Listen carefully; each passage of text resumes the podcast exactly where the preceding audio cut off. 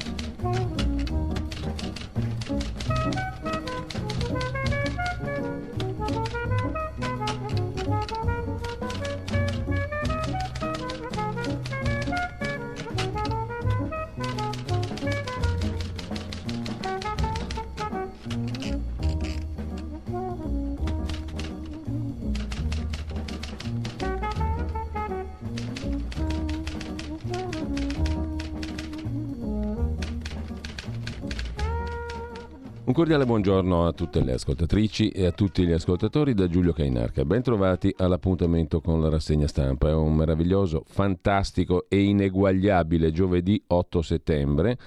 Sono le 7.32, è un'ora fantastica, meravigliosa e ineguagliabile, perché tra poco saranno le 7.33. No, non solo per quello, per un altro motivo, che poi scoprirete soltanto vivendo, naturalmente. Intanto radiolibertà.net, Radio Libertà, tutta una parola sola, con o senza accento, col circonflesso, con l'acuto, col grave, come vi pare a voi, meglio senza. Radiolibertà.net trovate tutto quello che serve, soprattutto a noi, nella sezione Sostienici.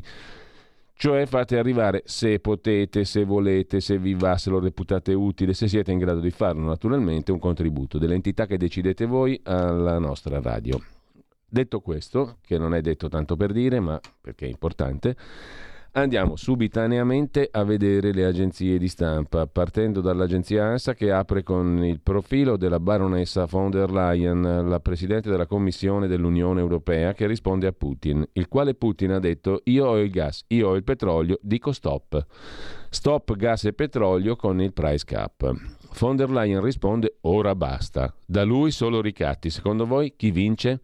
Il capo del Cremlino dice che le sanzioni occidentali sono una minaccia per il mondo intero, poi pensa di proporre a Erdogan, un altro bel tipo, di limitare l'export di grano verso l'Unione Europea. E intanto dall'Ucraina le autorità ucraine fanno sapere che la Russia non può farlo, chissà perché. Il presidente turco commenta l'Occidente sta provocando la Russia e sbaglia, sbaglia l'Occidente ovviamente. La presidente della Commissione europea di par suo aggiunge ora come ora dobbiamo solo proteggerci, rinforzare la nostra posizione, cuocendo la pasta alla Parisi naturalmente o giù di lì. Intanto troppo Bayern per l'Inter e il Napoli schianta il Liverpool. I bavaresi a segno due volte, 2-0 per il Bayern a Milano contro l'Inter. Col piano risparmi 600 euro in meno in bolletta a famiglia. Vedremo perché qua invece ci sono stime terrificanti per i costi delle bollette mensili, lo vedremo dopo, l'ha fatta Standard Poor's una stima da 500 euro di bolletta luce e gas al mese roba eh, che altro che andare a votare. Comunque, al di là di questo, tornano i temporali forti con rischio grandine. Il ciclone irlandese, dal grazioso nome Peggy, spezzerà il caldo nel nostro paese. Previsioni incerte per il weekend. Di caldo ne avremmo anche avuti abbastanza, dai, tutto sommato. Eh, e sempre dalla prima pagina dell'agenzia ANSA, rogo nell'Interland a Milano, sei feriti nel petrolchimico. La polizia locale ha ricostruito la dinamica, quattro feriti hanno riportato intossicazioni di lieve entità, siamo dalle parti di San Giuliano Milanese, sud Milano. Ruba taxi motoscafo a Venezia, non era Salvini, denunciato turista straniero fermato dalla polizia locale sul Canal Grande ma vedremo la giornata veneziana di Matteo Salvini e della fidanzata Verdini, Francesca Verdini, ampiamente commentata sui giornali di oggi. Presentavano, Verdini è produttrice cinematografica, un film della compagna della moglie di Giuliano Ferrara, Anselma Dell'Olio, su Franco Zeffirelli. Attentato in Mozambico, uccisa una suora italiana che era lì da 59 anni, sono coraggiosi questi dell'ISIS, complimenti. Uccisa una suora ultra ottantenne colpita da un proiettile alla testa nella comunità comboniana di Cipene. Mentre scontro Falchi Colombe, qui siamo dalle parti di Francoforte, ovvero Banca Centrale Europea. La Banca Centrale Europea è pronta al rialzo jumbo, lo chiamano così, per eh, prenderci per i fondelli il rialzo dei tassi di interesse che farà schioppare un sacco di attività, perdendo posti di lavoro a go-go. Il PIL dei Paesi membri dell'Unione Europea per fortuna tiene, e se tiene il PIL siamo a posto. Sempre dalla prima pagina poi dell'agenzia ANSA di stamani Enrico Letta dice che Giorgia Meloni su una cosa ha ragione, pur di dargli contro a Renzi. Il Rosatellum è opera di Renzi. Il segretario del Partito Democratico dà ragione alla leader di Fratelli d'Italia sulla legge elettorale con la quale andremo a votare, il Rosatellum. Fu Renzi che lo impose, ha detto Letta, pensando di prendersi il 70% del Parlamento. Il PD si opporrà in tutti i modi al presidenzialismo, ha detto ancora Enrico Letta, stupore dei genitori di Martina, premio CONI a un condannato, poi la revoca. Alessandro Albertoni ha conquistato il titolo nel motocross, stava per essere premiato, era uno dei soggetti che avevano cercato di stuprare la ragazza che poi morì, come vi ricorderete in Spagna. L'ultimo saluto ad Alessandro, il vescovo dice guai a chi ora ride, un lungo applauso all'arrivo della bara ai funerali del ragazzo di 13 anni precipitato giovedì scorso dalla finestra della sua abitazione, bullizzato tra virgolette. Con ciò lasciamo la prima pagina dell'ANSA, anzi c'è ancora da segnalare l'esordio della Premier britannica Liz Truss ai comuni, insieme contro Putin alla Camera dei Comuni, scontro sulla crisi economica ed energetica, sintonia sulla volontà di contrastare quella che Truss ha definito la spaventosa guerra della Russia di Vladimir Putin in Ucraina. Con ciò lasciamo appunto la prima pagina dell'agenzia ANSA, uno sguardo veloce adesso alle altre agenzie e ai temi di oggi, facciamo una carrellata super rapida, poi ci ritorniamo sopra. Putin ha detto che il price cap, cioè il tetto al prezzo del gas, è una cosa stupida e la Russia non sta perdendo nulla. Ha ammesso le difficoltà per la Russia il presidente russo, ma non sarebbero paragonabili a quanto accade in Europa, dove la qualità della vita delle persone viene sacrificata per preservare la dittatura statunitense, ha detto Vladimir Putin. Su avvenire la sintesi è questa, niente gas, niente petrolio, niente grano. Putin alza il tiro contro l'Europa e siccome egli ha sia il gas che il petrolio che fondamentalmente il grano, con l'Ucraina o meno, e beh insomma chi è che comanda qua la baracca? È sempre dal primo piano, ma del settimanale tempi.it, dopo oltre due anni Xi Jinping uscirà dalla Cina. Indovinate chi andrà ad incontrare? Certamente, Vladimir Putin. Dall'inizio della pandemia il presidente cinese non ha mai lasciato il paese. Alle soglie del ventesimo congresso ora anche lui ha bisogno di incontrare il leader russo. Insomma, si prospetta un bel futuro. Dite la verità, dieci anni fa avreste immaginato che il mondo sarebbe stato dominato da Putin, Xi Jinping, Erdogan e tutti questi bei soggetti ultrademocratici? Complimenti al cosiddetto Occidente, ai paesi occidentali. Ci avete portato fin qui. Bel risultato. Dopo il schifoso Novecento, ovvero il secolo delle guerre, del sangue, dei massacri, dei, degli stupri etnici, dei genocidi, siamo arrivati qua. La democrazia è maturata moltissimo.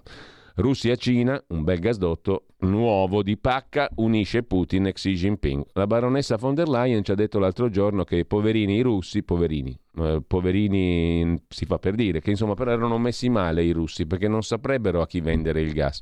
Lo sanno molto bene a chi vendere il gas, intanto alla Cina e poi all'India. Sono 2 miliardi e mezzo, un po' di più, di persone. Che ne dite? È un mercato interessante o no? Forse più dell'Europa che arriva a 500-600 milioni di persone, forse tirandola. 2 miliardi e mezzo mh, mm, è un bel mercatino, eh? India e Cina per il gas russo. E occhio all'Indonesia, scrive ancora tempi.it, che potrebbe far saltare quella fenomenale trovata del tetto al prezzo del gas, il price cap sul petrolio in questo caso. L'Indonesia, grande paese asiatico, altro bel paese democratico, potrebbe cedere di fronte alle offerte di Putin e acquistare il petrolio russo a prezzi scontati. Una partita strategica, scrive su Tempi Rodolfo Casadei, che si sta svolgendo lontana dai radar. Torniamo alla Gran Bretagna, sull'agenzia AGI il piano di Liz Truss contro il caro energia, 100 miliardi di sterline per raffreddare i prezzi, tra le ipotesi il congelamento delle bollette britanniche.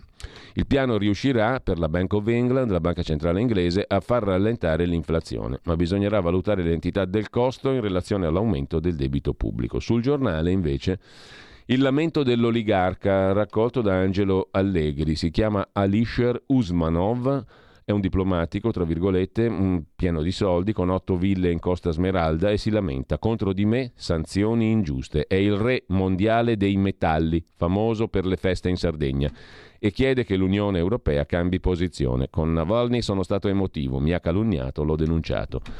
Sarebbero almeno otto le ville di questo soggetto, eh, le feste sono famose, classe 53, nato in famiglia uzbeka e è stato colpito dalle sanzioni europee e da quelle americane e dice che sono una stupidaggine. Sul sussidiario.net invece Mauro Bottarelli, qualcuno se lo ricorderà come firma dell'allora quotidiano leghista, La Padania di tanti anni fa, si occupa dello scenario futuro poco rassicurante di cui parlavamo prima, bollette stellari, Goldman Sachs, una bella banchetta d'affari statunitense di quelle piccole, Mario Draghi ci ha lavorato a lungo, è stato il numero uno in Europa per Goldman Sachs, dopo, vendu- dopo, che Goldman Sachs aveva fatto da consulente per acquistare i beni eh, pubblici italiani venduti dallo stesso Mario Draghi in qualità di direttore generale del Ministero del Tesoro.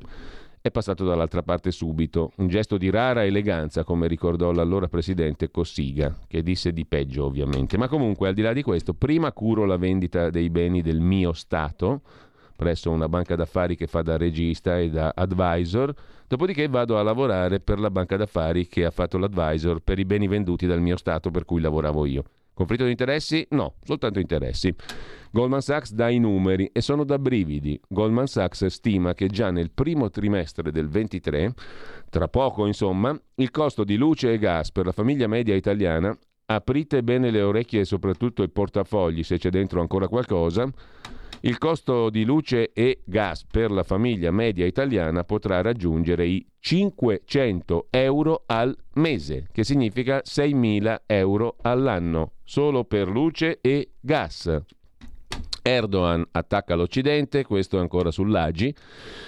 L'Occidente sta provocando la Russia e in Ucraina manda solo ferri vecchi, non armi, ha detto il presidente turco che si è sbilanciato a favore di Mosca. Abbiamo sempre portato avanti una politica equilibrata nei confronti dei due paesi in guerra. Ma non mi trovo d'accordo. Al momento, ha detto Erdogan, non vedo vincitori, ma solo sconfitti. Attenzione perché Erdogan è uno che il cervello ce l'ha, politicamente parlando. È bello sviluppato, come quello di Putin, piaccia o non piaccia. Due ipotesi preoccupanti dietro il nuovo gioco tra Putin e Erdogan sul grano. Uh, l'intervista in primo piano sul sussidiario.net a Giuseppe Morabito, collegio direttori della NATO Defense College Foundation, eh, esperto di politica internazionale, Putin minaccia di bloccare o limitare l'esportazione del grano ucraino verso l'Europa. Potrà contare sull'aiuto di Erdogan? Dopo gas e petrolio, anche il grano. È un tema di ricatto, lo chiamano così, semplicemente un modo per fare politica verso l'Europa. Sempre dal primo piano di sussidiario.net, un altro pezzo interessante che ci riporta alla questione democratica. Anna Politkovskaya, la Russia di Putin, far parlare la realtà costa la vita in quei bei paesi democratici. Assassinata in circostanze mai chiarite, Anna Politkovskaya ha, svelato, ha svelato scusa, il vero volto di Putin e della svolta nazionalistica della Russia. Mentre Gentiloni, si parva licet, commissario europeo agli affari economici, già premier PD in Italia, mm, dice che è possibile uno degli inverni più difficili da generazioni. Ma dai, diverse spie lampeggiano in rosso, ha detto il commissario Gentiloni che non ha a che fare con eh, Topolinia e il commissario Basettoni. Purtroppo i prezzi hanno infranto nuovi record, l'inflazione ha continuato a salire e il sentimento economico si sta deteriorando e la guerra russa continua, ha statuito il commissario Gentiloni. Ci tiriamo un po' su andando in Francia con il settimanale Tempi. Vi ammazzeremo. La Francia ha un problema di cristianofobia, scrive Mauro Zanon, corrispondente molto preciso e sempre aggiornato e molto stimolante da Parigi per per il quotidiano Il Libero e anche per il settimanale Tempi. Due ragazzi aggrediti a Rambouillet da tre musulmani al grido di sporchi cristiani. Questa è la discriminante. Due giorni dopo l'incendio di una moschea. L'odio aumenta, ma sembra interessare a pochi. Parliamo di Covid, giusto sempre per tirarci su, altro argomento ottimo per ristabilire il buon umore. Chi ha avuto la Covid non ha più bisogno di vaccinarsi. I risultati di uno studio, questa è una buona notizia, dell'istituto verrà trascurata probabilmente perché non serve. Comunque i risultati di uno studio dell'istituto Alta Medica dal quale è emerso che la memoria immunologica per il SARS-CoV-2 permane a lungo, indefinitamente, per cui se uno ha avuto la Covid non ha più bisogno di vaccinarsi. Mm, volete dire che ne terranno conto? Sulla questione della Covid e degli errori, eh, la dottoressa mm, Maria Rita Gismondo sul Fatto Quotidiano, è tempo di interrogarci su ciò che è stato fatto, errori sul Covid, il catalogo è questo, poi ci eh, andiamo dentro nel suo articolo. Sulla stampa invece un tema di sanità purtroppo comune a molti, in questo caso a Torino e dintorni. Collasso ospedali, sovraffollamento, pazienti in attesa di ricovero, medici in fuga dai pronti soccorso uh, o pronto soccorsi. Com'è che si dice? Pronti soccorso o pronto soccorso? O pronto soccorso comunque, senza modificare né l'una né l'altra parola. Una falla di italiano. La regione chiede, la regione Piemonte in questo caso chiede i pronto soccorso, dovrebbe essere.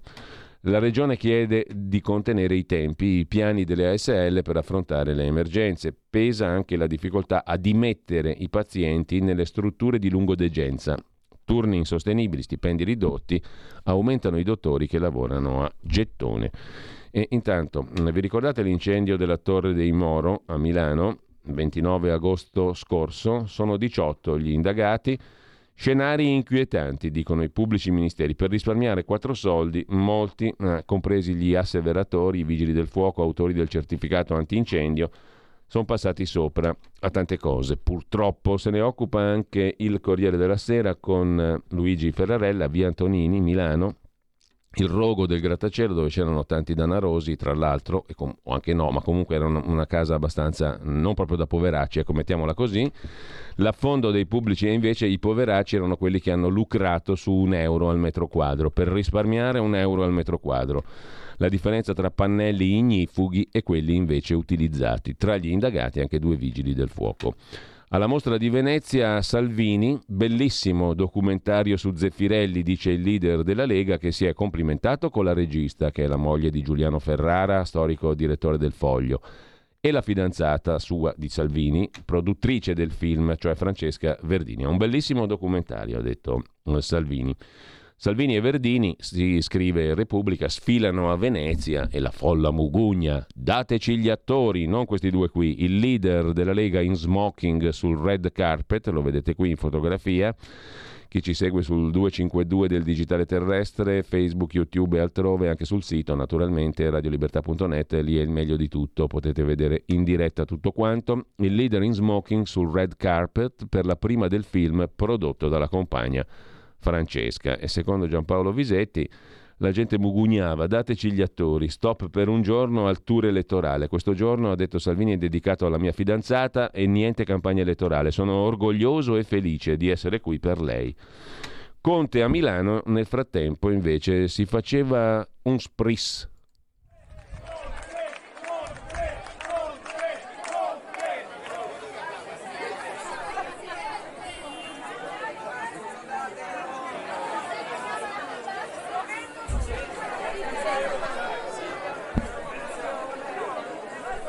Facciamola corta, Conte a Milano, spritz e selfie in eh, Corso Garibaldi, che non è esattamente una delle zone più popolane, diciamo, della città. Eh, quelle dove andare a raccogliere il um, voto del popolo, appunto dell'avvocato del popolo che raccoglie il voto del popolo, insomma, poi dello spritz, diciamo una cosa, ci ha, veramente rotto le scatole sto spritz. Adesso mh, mm, Venezia sia lodata e tutto il resto, ma gli spritz che fanno a Milano ormai ci metti acqua così, tanto per dire, un po' d'acqua, prosecco di pessima qualità, una spruzzata di Aperol o Campari e vai dai 6, 7, 8, 9, 10 euro a salire per una roba del genere. Poi contenti voi, fatevi pure lo spritz. Bevetevi lo spritz e gioite tutti belli contenti. Mm, lasciamo Conte lo spritz a Milano, zona Garibaldi, eh? quindi lì lo spritz sale a 10 euro secondo me a occhio e croce. Contenti i poveri. L'avvocato dei poveri, scrive infatti la stampa a pagina 4. Anche nei quartieri popolari di Torino, oltre che nei quartieri VIP. Di, a Milano vada i VIP, Corso Garibaldi. A Torino, nei quartieri popolari, Giuseppi Conte attacca il PD. Non esiste il voto utile, esiste solo quello giusto. Noi gli unici ad aiutare chi non arriva a fine mese, con un bello spritz in Corso Garibaldi. Sondaggi politici, attenzione però a scherzare troppo, perché il Movimento 5 Stelle sarebbe sopra la Lega, il terzo polo al 7,7%, cioè gli sgami guadagna il polpaccio a Silvio Berlusconi, il terzo polo di Calenda e Renzi. I risultati del sondaggio noto per porta a porta. Fratelli d'Italia primo partito al 24,3%, PD secondo al 19,5%. Movimento 5 Stelle al 13,5%, ha superato la Lega che è al 13%.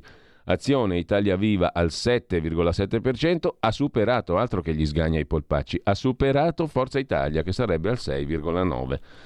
E se andasse veramente così, intanto sul voto lo snobissimo sindaco di Milano, Giuseppe Sala, contro i politici su TikTok. Vanno oltre la dignità umana, ha detto. Niente po di meno il sindaco di Milano Sala. A parte che TikTok è divertente, ma veramente, cioè uno ci passa anche gram, dei grammini, quello che voglia di divertirti, ma molto simpatico TikTok. Ha ragione Silvio Berlusconi che lo ha trovato simpatico anche lui questo mezzo social. E comunque Sala non perde occasione per dimostrarsi anche lui sempre più popolare. Si vede che ha bevuto lo spritz con Conte in corso Garibaldi. Mentre vi segnalo una pessima notizia, orrenda anzi, che viene dalla nuova bussola quotidiana se ne occupa l'ex parlamentare dell'UDC in veste di giornalista, Luca Volontè, alta corte, infima sentenza, eugenetica pratica in Gran Bretagna. Siamo mh, mm, al, divieto, no, mh, mm, al divieto di mostrare Down felici. Bimbi e adulti affetti da sindrome di Down non possono sorridere e non possono apparire felici anche se lo sono. Ecco come l'eugenetica radicale è dottrina dello Stato, chiedo scusa, francese, non britannico, condivisa dalla Corte europea dei diritti umani. La sconcertante decisione del primo settembre dà ragione al governo francese contro un video trasmesso in tv dalla Fondazione Le Jeune per rassicurare le donne incinte sull'accoglienza dei bambini con sindrome di Down. Così va in scena l'eugenetica pratica. Non so se sarà eugenetica, ma di sicuro è una roba orrenda. Vietato mostrare down felici.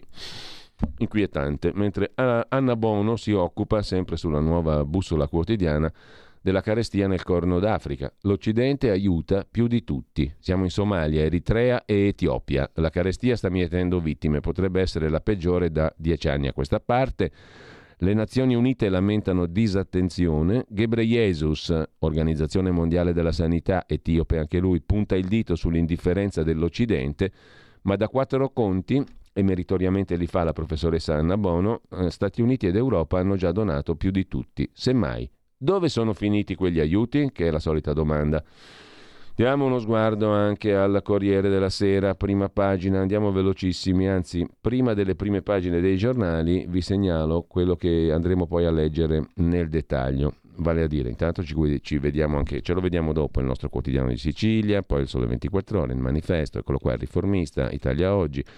Intanto vi dicevo, per gli estratti, così quattro fotografie prima di iniziare con gli articoli scelti dai giornali di oggi, quattro fotografie sull'aria che ci tira intorno. A Monza, per esempio, sentite sta storia. Lei cammina normalmente in strada, parla al telefono con un'amica, lui esce da un bar completamente ubriaco e le si fionda addosso, spintonandola contro una ringhiera e iniziando a toccarla nelle parti intime. Siamo in pieno giorno, in centro a Monza, uno stupro interrotto dal passaggio di una volante della polizia, il cui equipaggio è stato attirato dalle grida disperate della vittima, una donna 35enne residente a Monza. Urla avvertite anche dall'amica con la quale la donna stava conversando al telefono poco prima di mezzogiorno di lunedì mezzogiorno di lunedì in centro a Monza. Questa è una bella fotografia.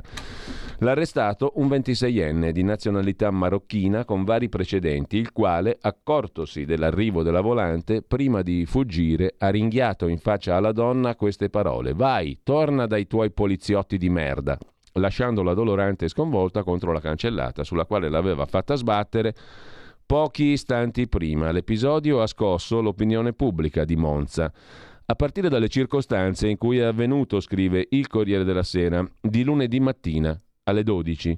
in una strada a ridosso del pieno centro città, un quartiere noto come gli Artigianelli, da anni terra di passaggio e bivacco di sbandati che gravitano tra la vicina stazione ferroviaria e gli isolati che lambiscono il cuore della città. L'insediamento della caserma della Guardia di Finanza in piazza Diaz ha migliorato la situazione, ma non ha risolto il problema, scrive.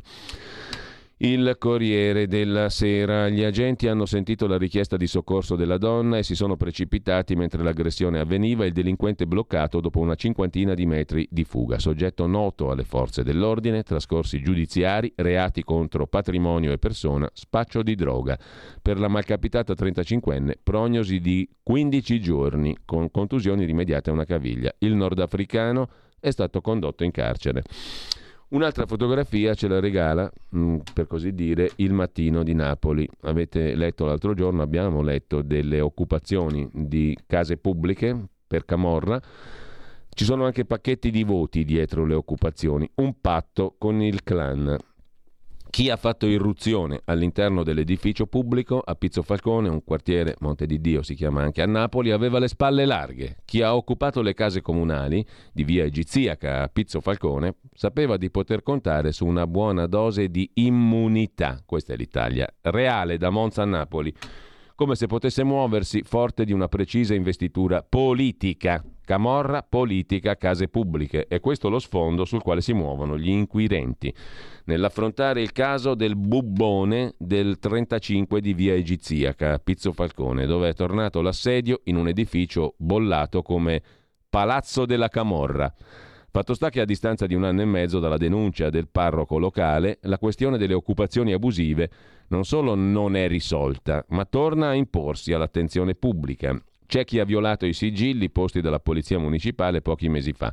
Decine di famiglie sotto assedio, stando alle testimonianze raccolte dal mattino di Napoli, c'è chi non è andato in vacanza nel timore di non trovare più la propria casa. Uno scenario noto che si arricchisce di retroscena. C'è un movimento politico dietro le incursioni. Chi agisce con violenza oggi lo fa perché in passato ha agito con astuzia. Il compromesso e la trattativa a sfondo elettorale. A Napoli non si muove foglia che Camorra non voglia. Anche in politica le cose potrebbero essere andate in questo modo. 60 famiglie che occupano case abusive equivalgono a diverse centinaia di voti a disposizione. Un tesoretto per chi vive di consenso da queste parti o ha bisogno di contatti di fiducia all'interno delle istituzioni. E non è questione di partito politico. Questa è la realtà, poi raccontiamoci pure le favole e andiamo a votare. Due anni di vita in più per gli italiani, altro bell'articolo interessante oggi su Avvenire, azzerando le morti evitabili. Qui si torna a parlare di sanità, la cosiddetta sanità territoriale. È uno dei dati contenuti nel rapporto 2022 sul ben vivere dei territori, delle province e dei comuni italiani. Si vivrebbe due anni mediamente in più se la sanità cosiddetta territoriale funzionasse.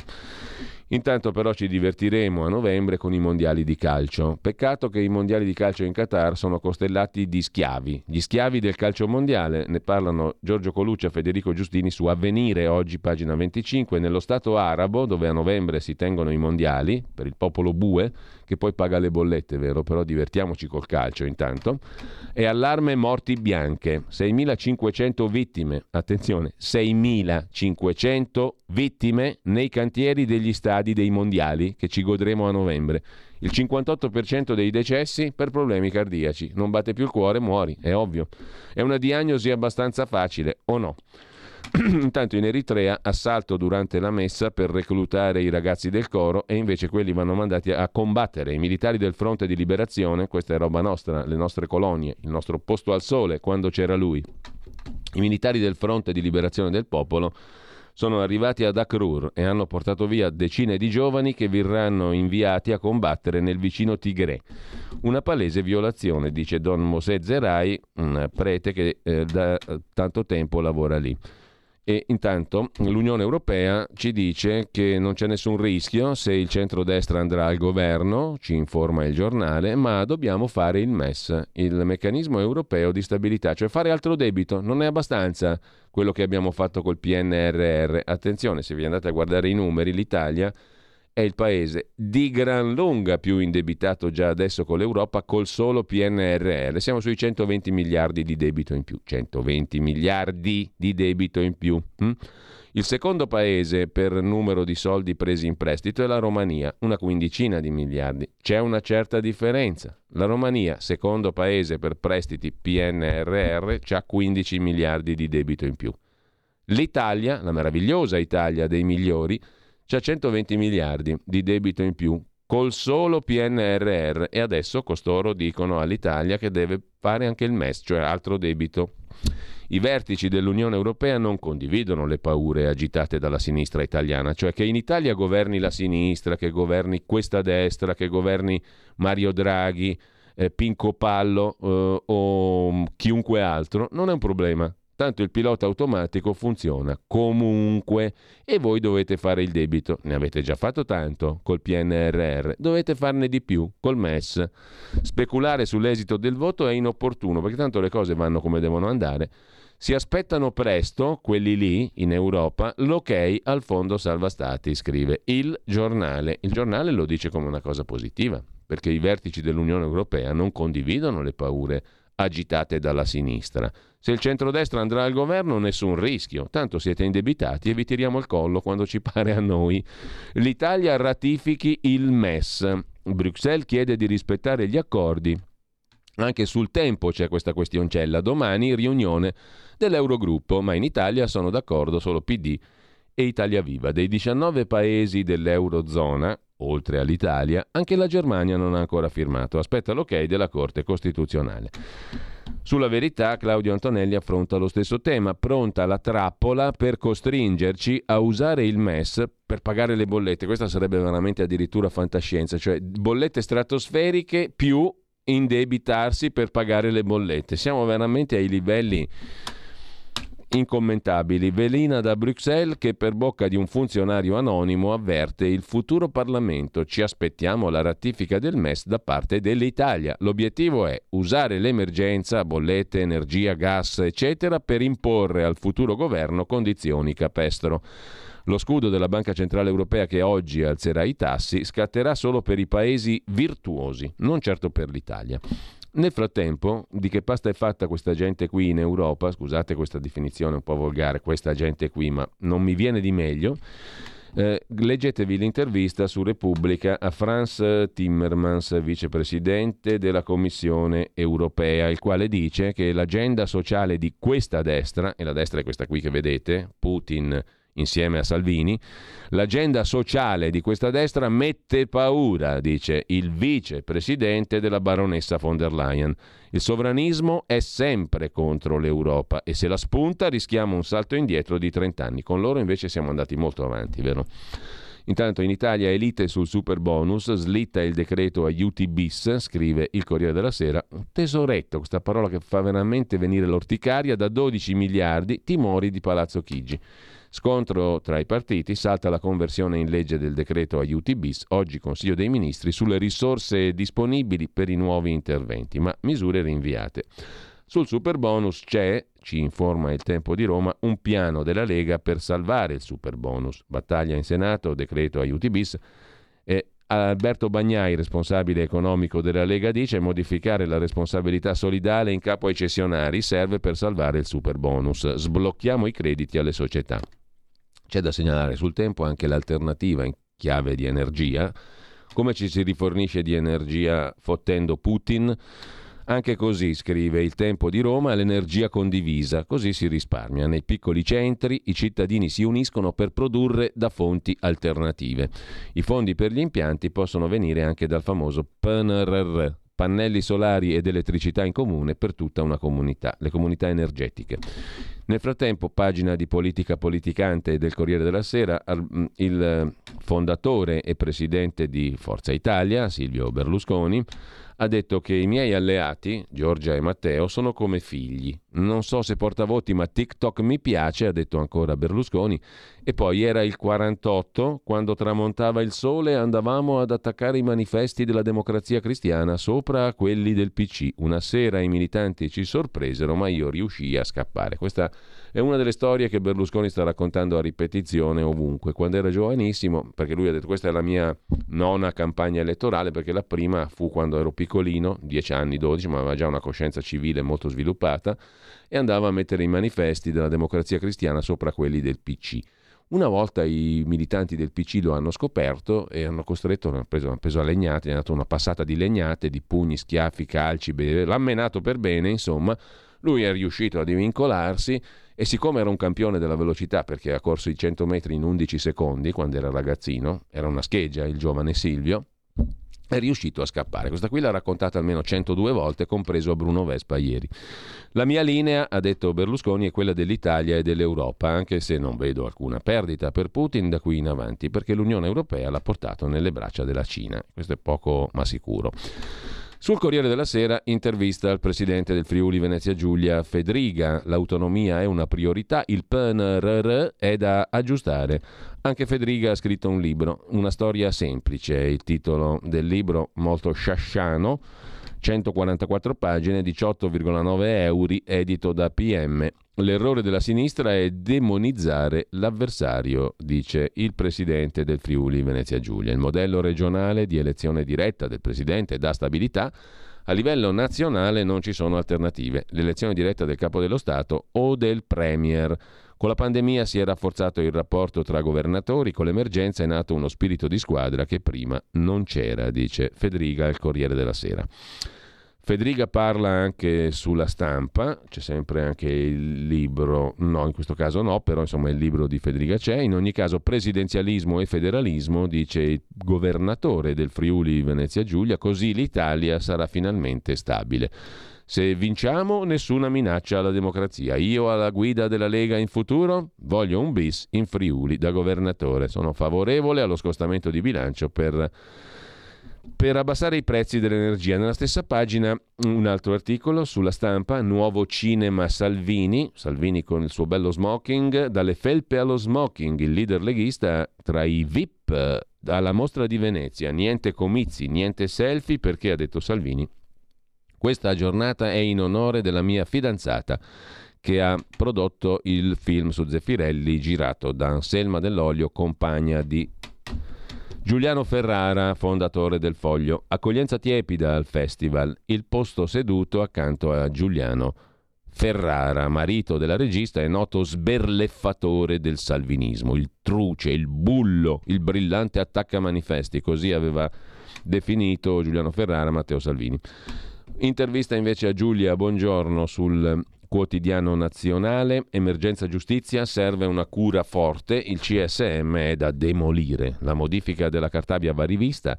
Sulla violenza alle donne il codice rosso è un successo ma non basta. Futuro da ministro? Preoccupiamoci di vincere. È più importante. Negli uninominali la Lega ha candidato il 56% di donne dato che esprime una volontà ben precisa, dice Giulia Buongiorno, avvocata, senatrice, palermitana, 56enne, candidata a Roma con la Lega.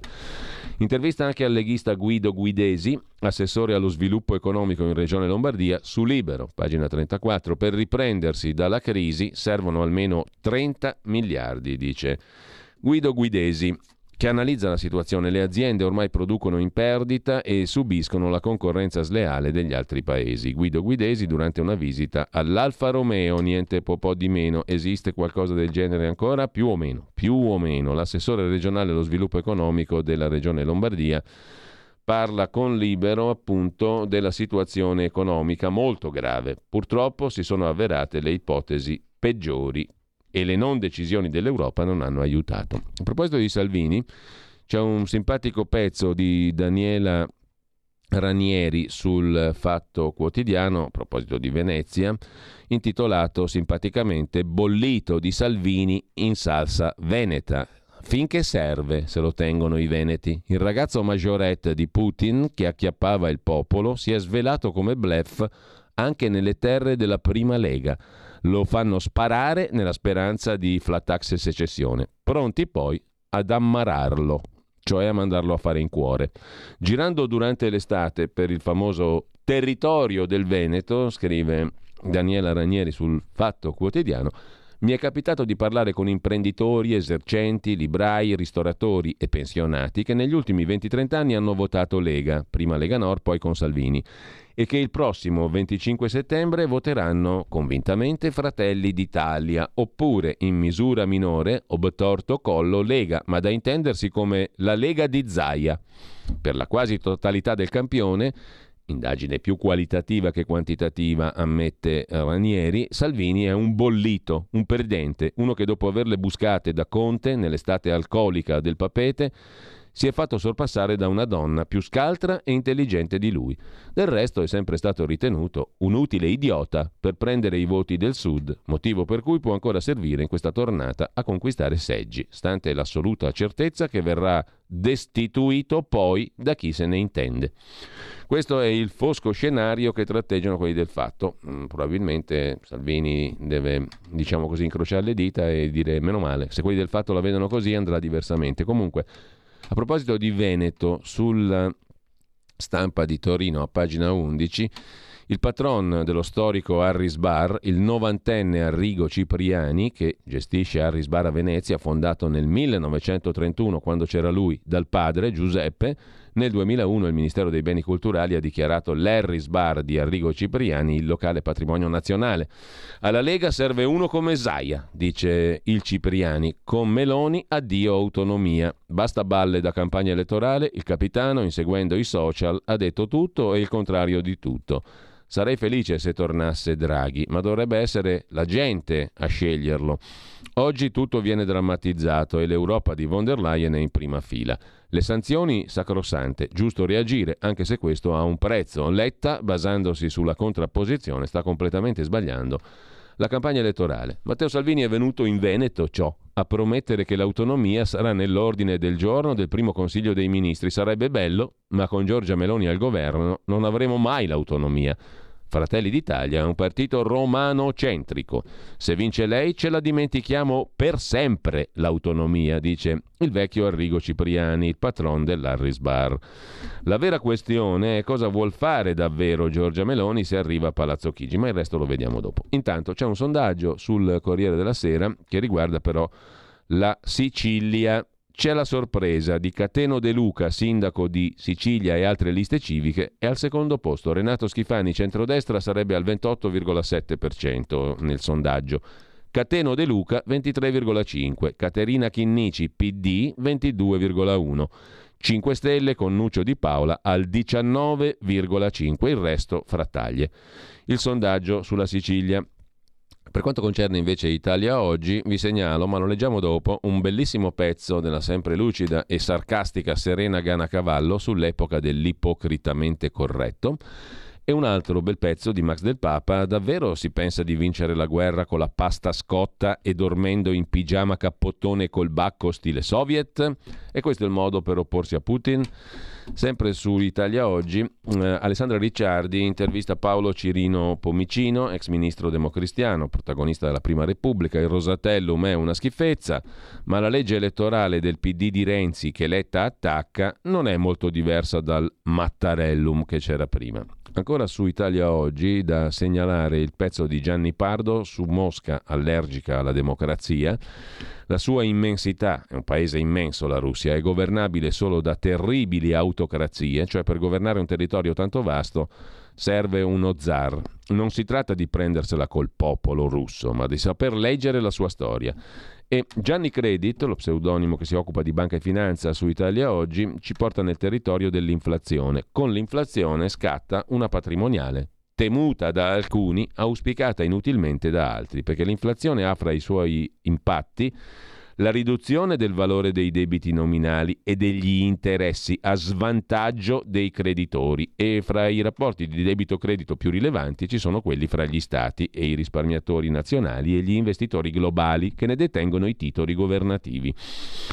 Intanto diamo un'occhiata anche al foglio, Gran Milano, il pezzo di Fabio Massa, molto interessante a pagina 2 dell'inserto, perché ci porta eh, tra gli effetti presumibili politici del voto su Milano e Lombardia. Bollettino politico della Lombardia di lunedì 26 settembre, il giorno dopo il voto per le politiche. Qualche previsione non difficile su piccoli e grandi terremoti locali che il voto politico causerà.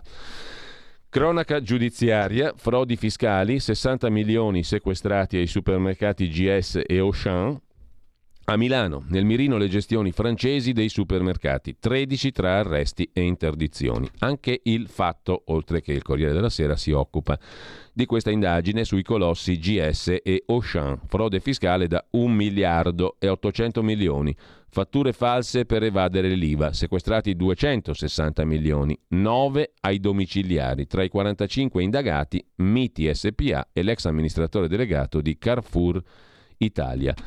C'è anche un altro fronte di affari e in questo caso mafia, mafia calabrese. Siamo sul giorno.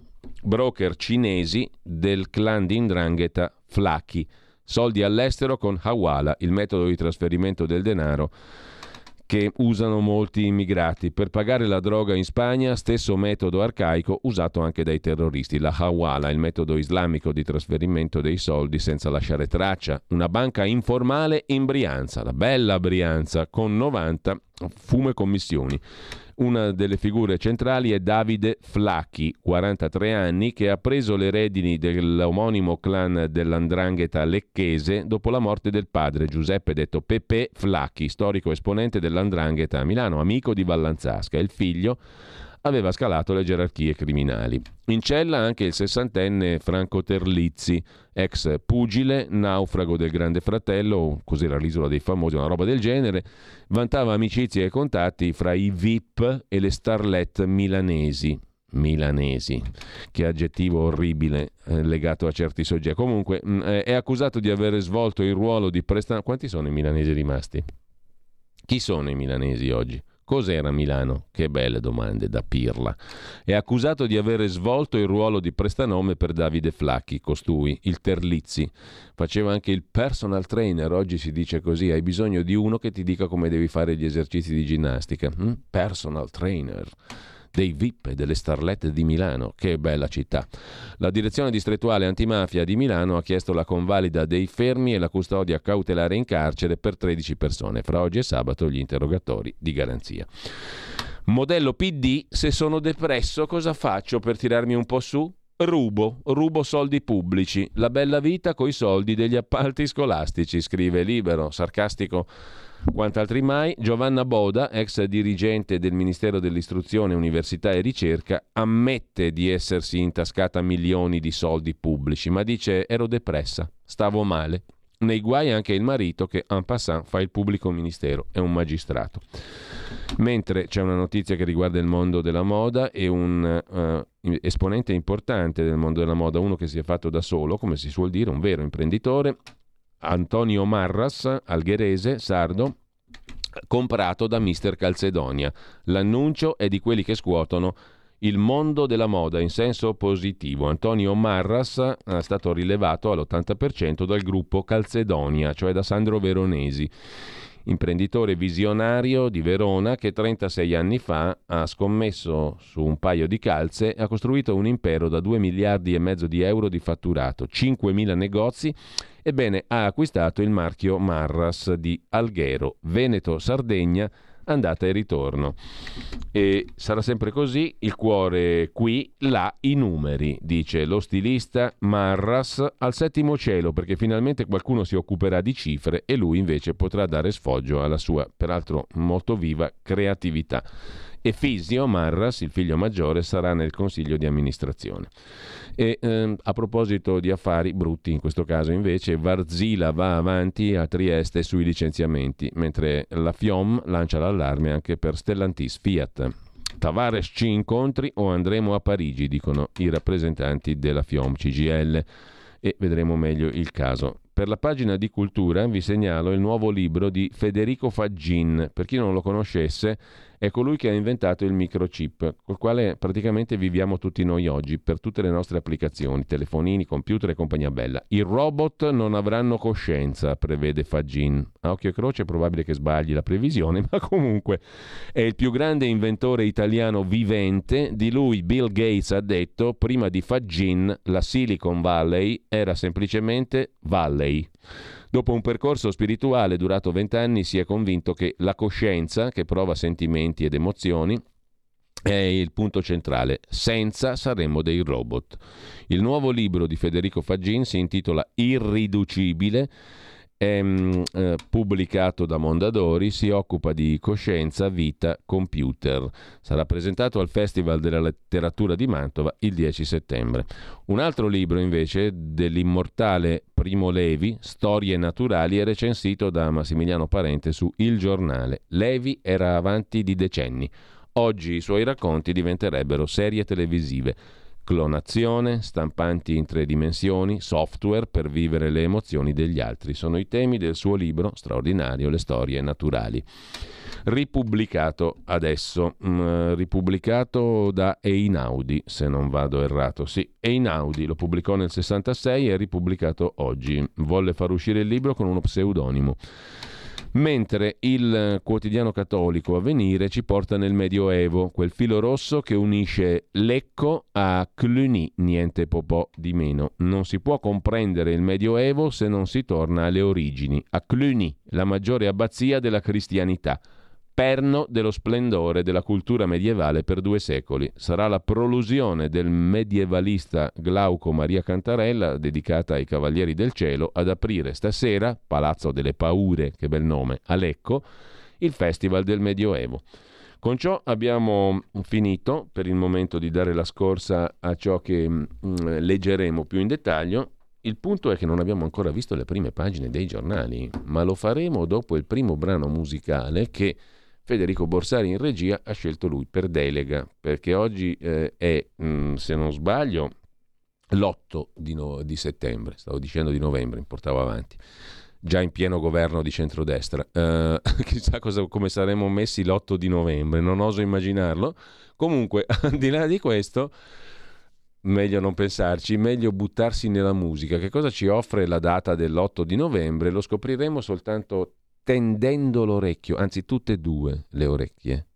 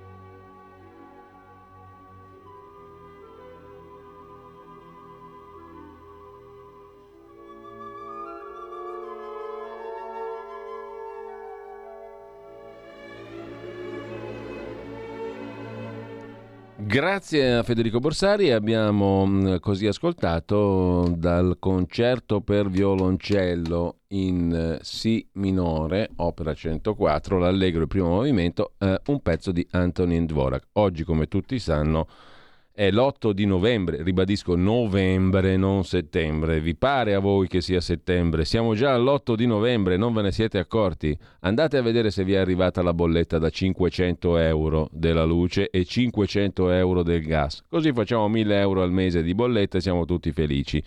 E così mh, mm, rimpiangerete amaramente di avere votato per il partito che avete scelto il lontano 25 settembre scorso.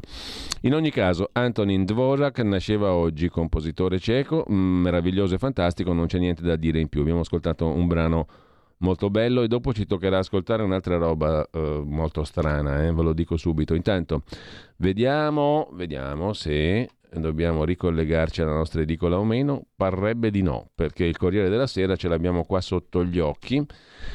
E andiamo a vedere subito le prime pagine. Allora, l'Europa dice a Putin: basta ricatti, dai su Putin, non fare il cattivo. C'ha ragione poi quella là, la direttora degli affari esteri del Ministero degli Esteri, Maria Zakharova, che dice: Ma amici italiani, voi parlate come i bambini. Gliel'ha detto a Giletti, ma vale un po' per tutti. Eh. Amici non solo italiani, amici occidentali. Voi parlate come bambini perché probabilmente avete a che fare con un'opinione pubblica che è fatta da bambini. Anzi, i bambini sono più evoluti e più svegli e più energici e più scrocchi, più intelligenti di voi. Basta ricatti, dai Putin, fai il bravo, sì al tetto sul gas, Letta Meloni scontro sul presidenzialismo. Tiriamoci un po' su con l'umorismo perché sennò ci si impiomba, eh, ragazzi, a leggere i giornali. Ti viene un piombo che mh, mm, ti trascina giù verso le fogne, verso le fogne dello spirito, Bella questa immagine, questa metafora è veramente fantastica, mi è venuta bene. E siamo a novembre, cosa volete che ci sia intorno a voi a novembre? Soltanto roba brutta. Da Mosca arrivano solo ricatti, dice l'Europa, l'Europa, questa cosa mitologica. Europa era, se non sbaglio, la figlia di Zeus, qualcosa del genere, nella mitologia greca, no? Più o meno, ecco, Europa. Però era nata da un animalaccio, mi sembra cattivo, una roba brutta, insomma, non era tanto bella, bellissima.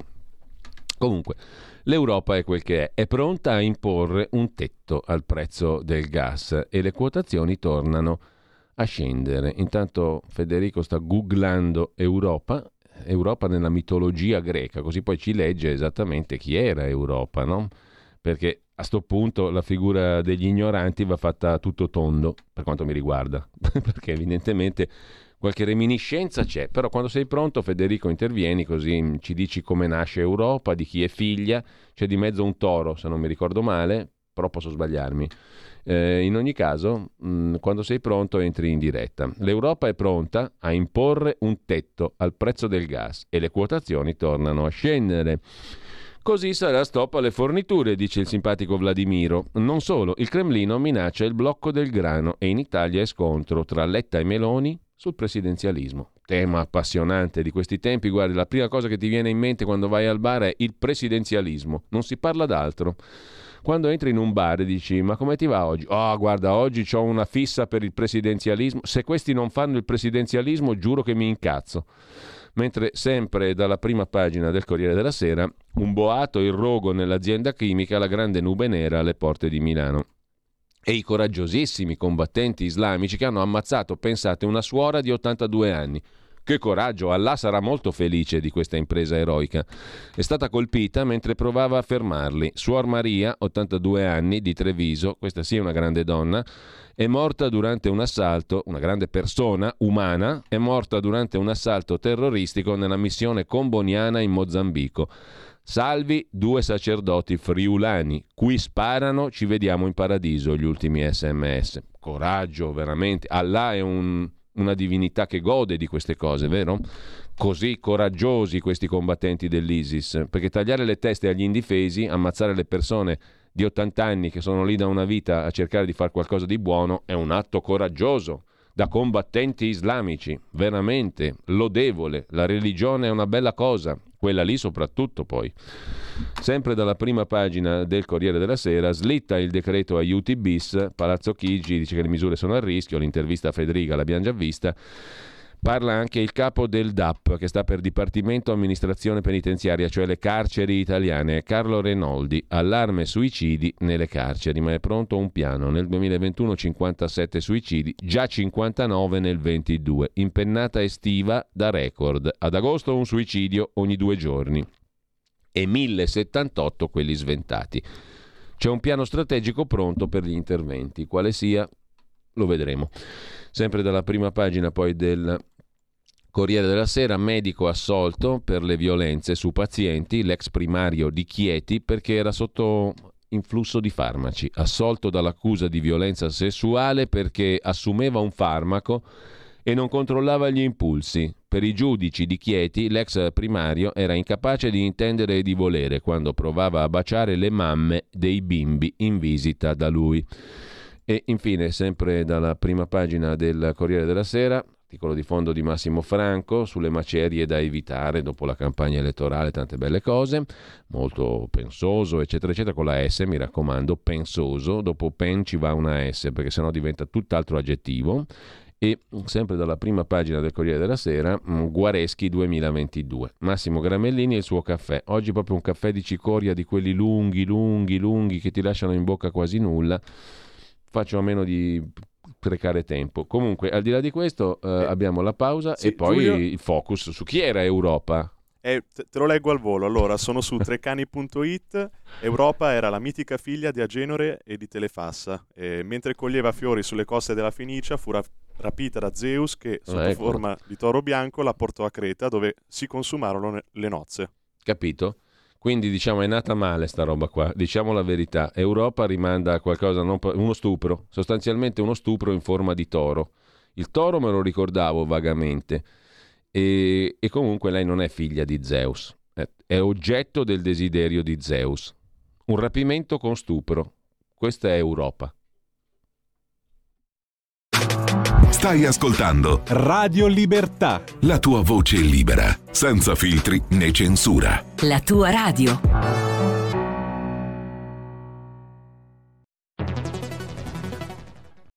C'è chi te la racconta sbagliata e chi te la racconta male. C'è chi te la racconta tagliata e chi te la racconta al contrario e chi non te la racconta affatto. QDS te la racconta giusta Ogni giorno la tua terra, il suo presente, le sue attese, la sua volontà di rinascita. Leggi, abbonati, scegli il quotidiano di Sicilia. L'informazione giusta per crescere insieme.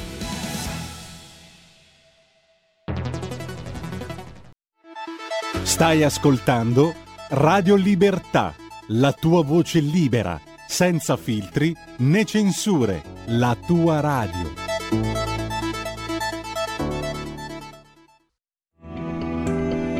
Il meteo.it presenta le previsioni del giorno. Un fronte perturbato di origine atlantica raggiunge le nostre regioni settentrionali e determinerà in giornata diverse precipitazioni. Mattinata spiccata instabilità al nord con rischio di rovesci e temporali a macchia di leopardo ma frequenti. Non da escludere anche sulla Toscana e sul resto del centro tirrenico. Irregolarmente nuvoloso sul resto del settore ma più asciutto pressoché sereno al sud. Nel pomeriggio saranno poche le variazioni con i fenomeni temporaleschi in spostamento dal nord-ovest verso il nord-est. Per ora è tutto da ilmeteo.it, dove il fa la differenza, anche nella nostra app. Una buona giornata da Lorenzo Tedici. Avete ascoltato le previsioni del giorno.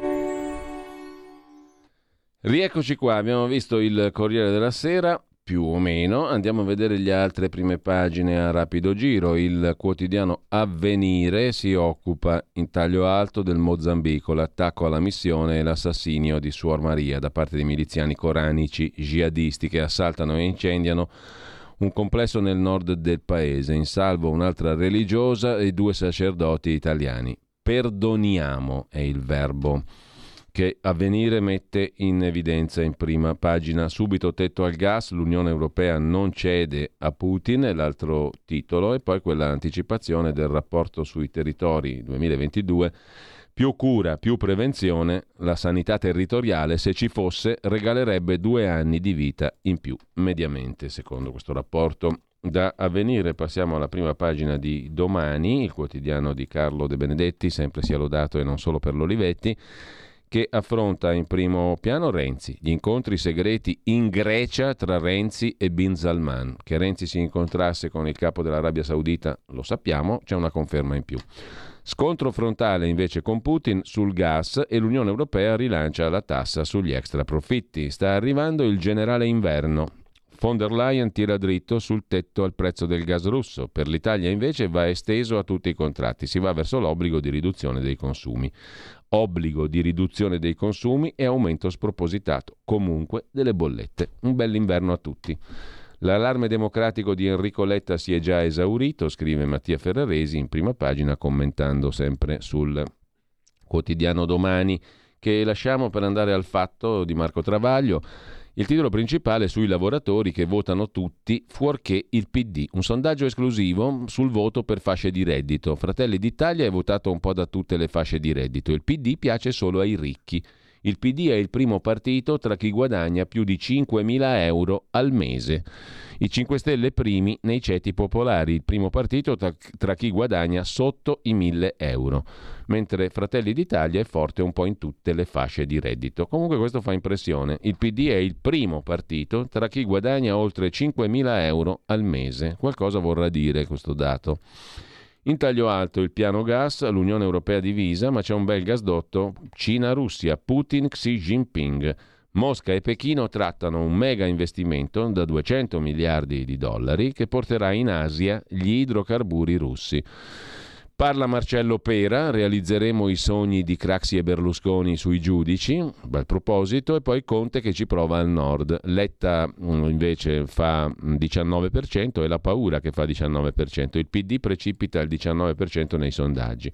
In taglio alto sopra la testata la frase del giorno a Trieste, Varzila, sicuri 451 licenziamenti, Salvini dice mai più profitti e fughe, ma la legge più morbida, antidelocalizzazioni, è del ministro Giorgetti. Federica fa ricorso, Lega contro Lega, sintetizza il fatto quotidiano in prima pagina. In prima pagina ancora sul Fatto Quotidiano la semestrale di Exor, la finanziaria Agnelli Elkan, 256 milioni, perdite record per la Juventus.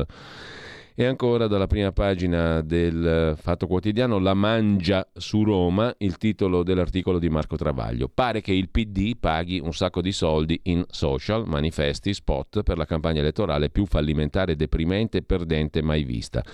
Eppure potrebbe farne una più decente senza spendere un euro, diffondendo i filmati tratti da YouTube della sera del 12 novembre 2011 quando B. salì al Quirinale per dimettersi dopo aver trascinato l'Italia alla bancarotta finanziaria, economica, morale e politica. B. puntato sta per Berlusconi naturalmente. Ad accoglierlo trovò migliaia di persone che gli urlavano di tutto e danzavano festanti, perfino un'orchestra che suonava l'Alleluia di Handel tant'è che alla fine fuggì dal retro dal, del suo terzo governo 2008-2011, il più inverecondo della storia della Repubblica, ex equo col primo e col secondo, 94 e 2001-2006, faceva parte Giorgia Meloni, ma darle la colpa di quella catastrofe sarebbe ingiusto, era ministra della gioventù. Sarebbe giusto invece ricordare a leader e elettori smemorati che i membri dei tre governi che distrussero l'Italia sono in lista col presunto nuovo centrodestra a guida Meloni, a parte tre o quattro deceduti e tre o quattro detenuti, più il duo Gelmini e Carfagna che ora fa danni in azione di Calenda. Del governo B1, Fratelli d'Italia candida i ministri Tremonti e Guidi e Fratelli e Forza Italia mette in lista il Premier B e i sottosegretari Micciche e Gasparri, Grillo, Luigi, Cota. Del governo B2 sono candidati con Meloni, oltre al ministro Tremonti, i sottosegretari Urso, Guidi e Sgarbi e l'allora presidente del Senato Pera, eccetera, eccetera. Il B3 e via dicendo. Se il 25 settembre vincerà la cosiddetta nuova destra, spacciata dai finti nemici per un'incognita e un azzardo, mentre è la solita sbobba di sempre, per giunta invecchiata ad 11 anni, tutta quella bella gente tornerà nel governo Meloni e chi si aspettava la marcia su Roma scoprirà per la quarta volta la specialità della casa, che non è marciare ma mangiare, mentre gli altri non mangiano, vero Marco Travaglio?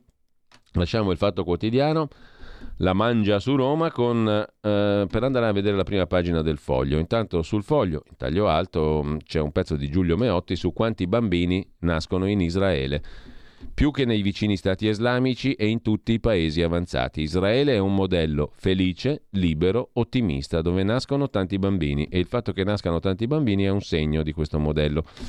Sempre in prima pagina sul foglio di Giuliano Ferrara e di Claudio Cerasa, Ferrara che era seduto ieri vicino a Salvini, in prima fila lì a Venezia, Salvini agenda Putin con Le Pen e AfD, partito tedesco, lancia in Unione Europea la campagna contro le sanzioni, ma tra i filorussi soltanto la Lega è al governo, quindi soltanto loro sono il peggio del peggio del peggio. E a proposito invece di Lega, in prima pagina Volpi lascia la Lega, il già presidente del Copasir e deputato parlamentare leghista Raffaele Volpi. Novax, filo Putin, anti-Draghi, questo partito non è più il mio, dice l'ex sottosegretario Raffaele Volpi. Parole calibrate, dispiacere cesellato in ragionamenti che devono essere stati pensati molte volte in questi giorni, ma scelta netta, irrevocabile. Lascio la Lega dopo 30 anni. Lo faccio ora, dice Raffaele Volpi, perché nell'esaurirsi dell'impegno parlamentare finisce il vincolo più sacro della democrazia, quello con gli elettori che mi hanno votato. E ancora lo faccio ora perché voglio togliere qualsiasi equivoco su mie eventuali aspettative derivanti dal voto del 25 settembre. La mia è una decisione sofferta, ma che deriva da un disagio che peraltro so non solo mio, che da un po' provo, ma che per lealtà e rispetto per la comunità che mi ha accompagnato per tanti anni non ho finora espresso. C'è anche un altro articolo, Carroccio e Pugnale, in prima pagina sul foglio, in attesa del suo schianto si stanno formando due cordate, duello tra Molinari e Fedriga. La Lega ha perso la voce, scrive Caruso sul, fa, sul foglio. Caruso è, um, è addetto diciamo, alla Lega da moltissimo tempo sul foglio di Ferrara e Cerasa. La Lega ha perso la voce, c'era un deputato, un militante che non era solo militante, si chiama Daniele Belotti, fondatore della Lega di Bergamo, dal 95 da 27 anni è la gola che a Pontida urla ogni anno siamo tanti, mai così tanti sul Sacro Prato, lo dicono i vecchi, lo imparino i giovani, i leghisti non mollano mai, dico mai. La Lega lo ha mollato, in Parlamento non ci sarà, è stato escluso dalle liste, a differenza di come lamenta il segretario, non c'è nessun complotto contro di lui. È la fine delle cose, la fine che lui stesso sta accelerando. Si sono già formati due cartelli in politica, due piattaforme, si chiamerebbero, che preparano la ricostruzione. Due gommoni che caricano uomini. Il primo è quello del capogruppo della Lega alla Camera, Molinari, uno che conosce l'arte del pugnale in Piemonte ha sostituito e rimosso due suoi vecchi maestri, Tino Rossi e Roberto Cota. L'altro è quello di Massimiliano Fedriga, l'unico che può ottenere il lasciapassare di Luca Zaia, il leghista più popolare dopo Salvini. Duello Molinari-Fedriga, ci racconta il foglio in prima pagina. Foglio che lasciamo per andare a vedere anche la prima pagina del giornale di Minzolini. I 5 Stelle scippano gli italiani. La vera speculazione è questa, a rischio 17 miliardi di aiuti. Di cosa si sta parlando? I grillini bloccano, per calcolo elettorale, il decreto dedicato alle famiglie e alle imprese, aiuti bis, in difficoltà. Scoppia l'ira dei partiti. Intanto Letta svento la bandiera bianca, una sconfitta annunciata, scrive Augusto Minzolini. Berlusconi contro il caro bollette, dice stop agli aumenti per decreto. Il Cavaliere ha recuperato il suo discorso fatto da Presidente del Consiglio all'inaugurazione del rigassificatore di Rovigo nel 2009. Quale altro leader, ha detto Silvio, può ripubblicare un suo discorso 13 anni dopo? Votatemi.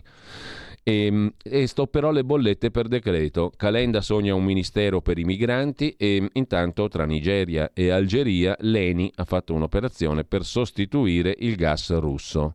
Vedremo. Putin si butta nelle fauci del dragone, commenta Gian Michalessin, l'intesa con la Cina, pagina 11 c'è il commento di Gian Michalessin sullo zar che snobba l'Europa e stringe accordi con Xi Jinping. Il rischio è quello di una reciproca sconfitta, anche se in tempi diversi. Nel breve periodo si gioca tutto soprattutto una Russia che rischia di vedersi ridimensionata al ruolo di fornitore d'energia e materie prime al gigante cinese.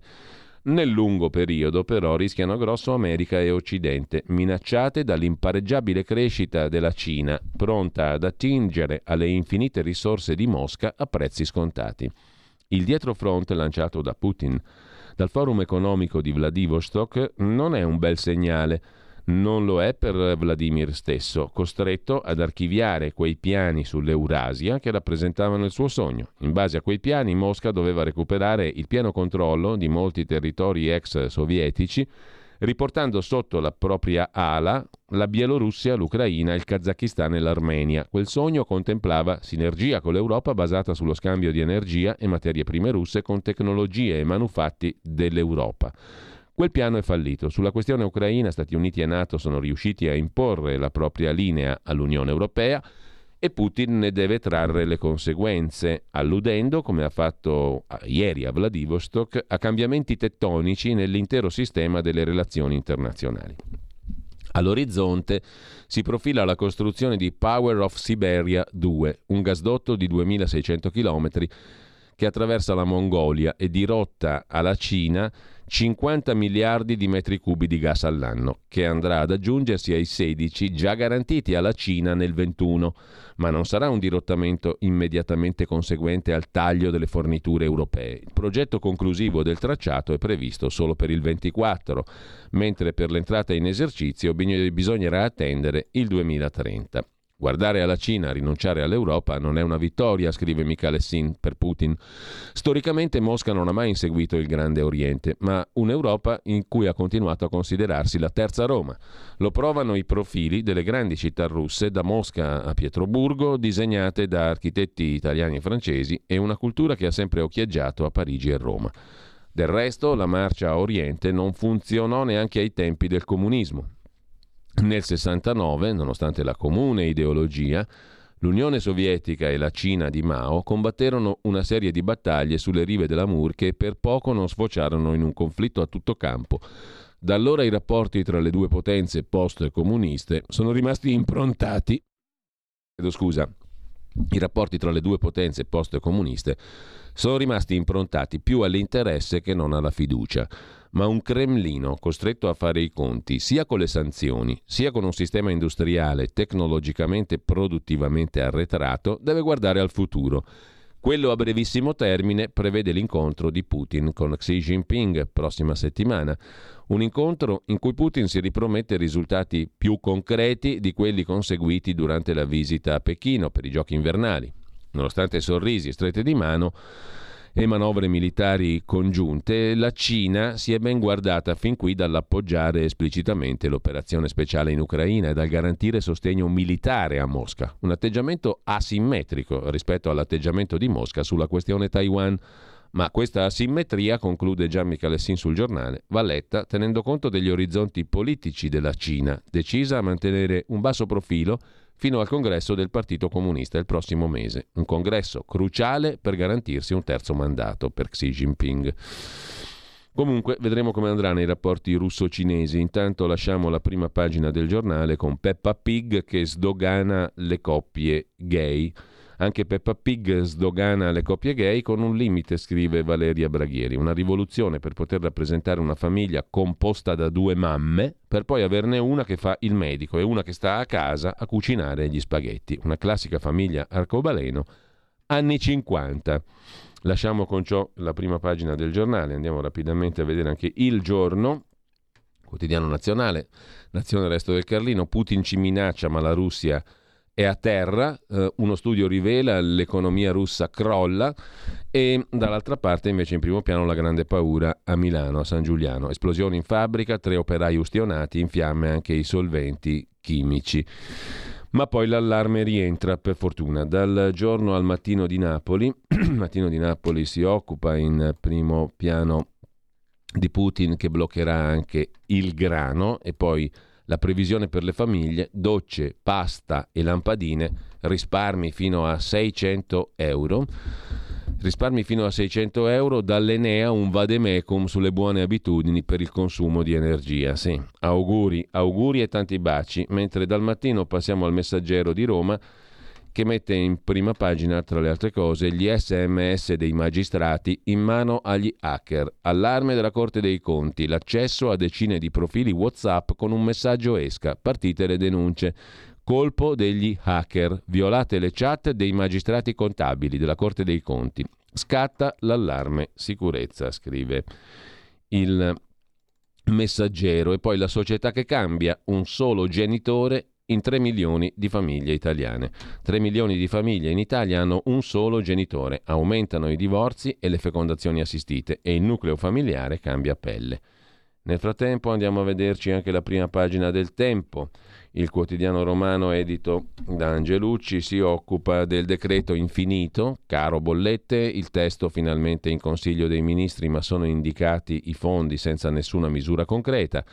Sarà Draghi a definire gli interventi dopo il sì delle Camere. Sprecata un'altra settimana. Per ora niente cassa integrazione scontata annunciata la rateizzazione di gas e luce in sei mesi. La nuova minaccia di Putin, dopo il metano taglia anche il grano, i timori di Gentiloni, commissario europeo. Le prospettive peggiorano, avremo un, infer- un inverno, chiedo scusa, il lapsus è più che, vol- più che ci sta, ci sta benissimo, un inverno, un inferno difficile. L'allarme democratico sono i dieci anni di governo del PD, dice Rampelli, di Fratelli d'Italia, e poi la città di Roma che vuole vincere l'Expo del 2030.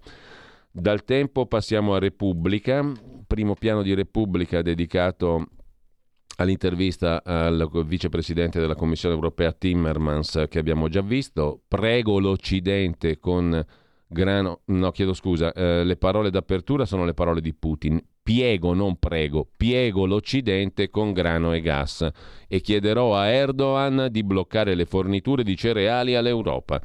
Mentre parla il vicepresidente della Commissione europea Timmermans, la destra italiana moralmente fa paura. Carlo Cottarelli, per fortuna che esiste, ci spiega che la flat tax della, Re- della Lega aiuta solo i ricchi che poi votano il PD, per quello ce l'hanno con...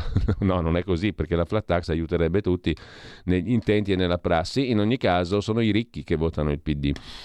Forse nel centro del centro del centro di Milano eh, ce la fa Cottarelli a prendere un po' di voti. Nella Super ZTL di Milano, dove si brinda con eh, il, lo spritz eh, che vale 50 centesimi a 10, è venduto a 10 euro. Comunque a Zaporizia ha sfiorato il disastro, parla Rafael Mariano Grossi, direttore generale della IEA, l'ente atomico delle Nazioni Unite. Malanchon a Roma per De Magistris chiede che Conte non sfrutti il suo nome. E lasciamo con ciò Repubblica, andiamo a vedere la stampa di Torino, primo piano della stampa dedicato all'intervista a Enrico Letta, che la spara grossa, lei il leader del PD, vogliono cacciare Mattarella. Se vince la destra, coi forconi, Meloni, Salvini, Berlusconi, eccetera, vanno su al Quirinale e prendono a forconate Mattarella per buttarlo giù dalle finestre. Meloni pensa di rovesciare la Costituzione, dico no alla bicamerale. Salvini al Festival del Cinema con Francesca Verdini, scrive la stampa in prima pagina. Conte a Torino dice non esiste il voto utile, esiste solo il voto giusto, dice Giuseppi Conte. Covid, via ai nuovi vaccini per dodicenni e donne incinte, scrive ancora la stampa in prima pagina, pagina 19. C'è l'articolo di dettaglio, andiamo a vederlo un attimo, le nuove regole dei nuovi vaccini, il Ministero avvia la campagna con i farmaci aggiornati, a fine mese potrebbero arrivarne altri più recenti ancora. Parte la campagna vaccinale d'autunno, vaccini Pfizer e Moderna aggiornati su Omicron 1.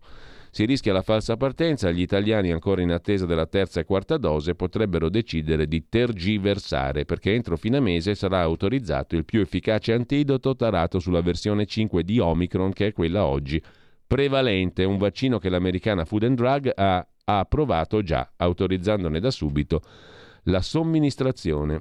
Vedremo. Intanto, sempre dalla prima pagina della stampa, le questioni ambientali dei giovani. Salviamo le foreste, dice Greta Thunberg. Non mangio carbone, aggiunge Francesca Del Vecchio, sciopero della fame. Il mondo è a rischio, bisogna intervenire adesso, dicono gli scienziati. Il presidenzialismo ci spiega niente meno che Montesquieu, questo è lo pseudonimo, un salto nel buio, e poi la legge elettorale il pericolo della destra spiegati da Vladimiro Zagrebelski. In primo piano anche Venezia, il cinema e bla bla bla, e poi la politica ci ascolti, soltanto la scienza può evitare il disastro. Scrivono Antonella Viola, celebre per questi anni di mm, pandemia, e Roberto Esposito. A chiudere il buongiorno di Mattia Feltri sul resistibile Gianni, eh, Gianni chiedo scusa, il nipote Enrico Letta, Enrico Letta nipote di Gianni. Una campagna elettorale molto poco irresistibile, quella di Enrico Letta, secondo Feltri figlio di Vittorio. Lasciamo la stampa, andiamo finalmente alla verità di Maurizio Belpietro, arriva finalmente l'ora della verità, pronto il cappio per l'Italia. Attenzione, ci faranno fare un bel debito aggiuntivo, il MES, per pagare le bollette. Domani il vertice europeo, Draghi rinvia ancora gli aiuti. Pizzino dall'Eurogruppo contro il futuro Parlamento a meno di 20 giorni dal voto. Ci aspettiamo la ratifica. Il governo italiano temporeggia, ma alla vigilia del vertice europeo sul gas, che si terrà domani, iniziano a scoprirsi le carte della Commissione von der Leyen. Tasse, razionamenti e dirigismo e dall'Eurogruppo filtra un pizzino. Guardate cari italiani che c'è il MES, il meccanismo europeo di stabilità, da ratificare per pagare le bollette. Il programma di Enrico Letta, riassunto da Maurizio Belpietro, far fallire ogni governo perché teme riforme vere. Francesco Borgonovo si occupa del mago Giulio Tremonti contro i draghi del transumano e della finanza, mentre dalla Spagna alla Germania è pioggia di fondi per i rincari energetici noi aspettiamo, scrive la verità. A centropagina, Vaiolo, per i vaccini i soldi ci sono sempre, giù i casi di monkeypox che nel mondo hanno fatto in tutto 18 morti, eppure l'autorità europea compra 170.000 dosi. Il costo è un mistero. Circolare dell'AIFA che dà l'ok al nuovo prodotto anti-Covid per terze e quarte punture agli over 12 anni. Silvana De Mari si occupa della giornata contro l'aborto perché l'urgenza è averli, i figli, l'iniziativa che sorge oggi, la prima giornata mondiale contro l'aborto sorge oggi nella festa della Natività di Maria e si oppone alla cultura dello scarto alla rassegnazione di chi è convinto che la partita sia chiusa. Oggi è la festa della Natività di Maria Vergine ed è la prima giornata mondiale contro l'aborto, scrive De Mari. Marcello Veneziani si occupa invece di Ugo Spirito, un filosofo da riscoprire, un idealista che si è fatto assalire dalla realtà e poi il prezzo della paura, stufe, legna, generatori, il caldo fai da te costa già caro, inizia la paura del freddo e parte l'inflazione da domanda per stufe, pellet, legna, ma anche generatori e caccia al caldo fai da te. Chiude Fabio Mendolara, Monza e Piacenza sotto shock, assalti sessuali simili a breve distanza, tentati stupri in pieno giorno, presi due immigrati, uno a Monza, l'altro a Piacenza, racconta Fabio Amendolara in prima pagina sulla verità di stamani. Risorse senza freni. Altri due tentativi di stupro in centro, a Monza e appunto a Piacenza. In Emilia ha colpito un sedicenne egiziano. A Monza invece uno noto eh, da tempo, appunto un marocchino. Lasciamo con ciò la prima pagina della verità, andiamo a vedere anche Libero. Libero mette in primo piano, adesso lo vediamo subito, Conte che minaccia la guerra civile, scherza col fuoco. Cosa ha fatto il povero avvocato del popolo dei poveri o dei ricchi, per meglio dire, di via Garibaldi a Milano? L'ex premier Giuseppi evoca la rivolta se qualcuno tocca il reddito di cittadinanza e il Movimento 5 Stelle blocca il decreto con 17 miliardi di aiuti alle famiglie. Mentre la foto è quella di Enrico Letta, sondaggi flop, il PD è già al lavoro per far fuori Enrico Letta. A centropagina Marcello, eh, chiedo scusa, il nipote di Marcello, Gianluca Veneziani, sul palco del PD arriva il rapper che canta Donne in cucina, l'italo-ganese bello figo invitato a Legnano. Transerva, mentre c'è il caso di una Rom che possiede 74 auto ma lo Stato le dà il sussidio. E il silenzio è finito, appello di comunione e liberazione in vista del voto, se ne occupa il ciellino Renato Farina, l'agente Betulla, sulle simpatie dei cattolici italiani. Per chi simpatizzano i cattolici italiani? Non si schierano ma ammiccano a Giorgia Meloni. Beh, insomma, non è una cosa sorprendente. C'è di nuovo movimentismo fra i cristiani, scrive Farina. Se i cardinali Parolin e Zuppi richiamano all'impegno, Comunione e Liberazione pubblica un vademecum. E in Vaticano, puntini puntini. I cattolici, ha detto il cardinale Parolin, devono tornare a esprimersi all'interno del dibattito politico. Così sul quotidiano libero in prima pagina. A chiudere l'appunto di Filippo Facci. Il segretario del PD l'altro giorno si è rivolto ai suoi candidati e li ha invitati al voto utile. Ha dettato la linea, noi vogliamo capire se l'abbiamo letta bene. In pratica, ha detto Enrico Letta, l'obiettivo non è presentare proposte e vincere, ma limitare la vittoria della destra perché non ottenga i due terzi dei seggi e non possa cambiare la Costituzione. Voto utile in passato significava voto da non disperdere in partiti più piccoli del PD e questi partitini oggi, secondo Letta, sono Azione, Italia Viva e i Grillini, definiti un aiuto per la destra.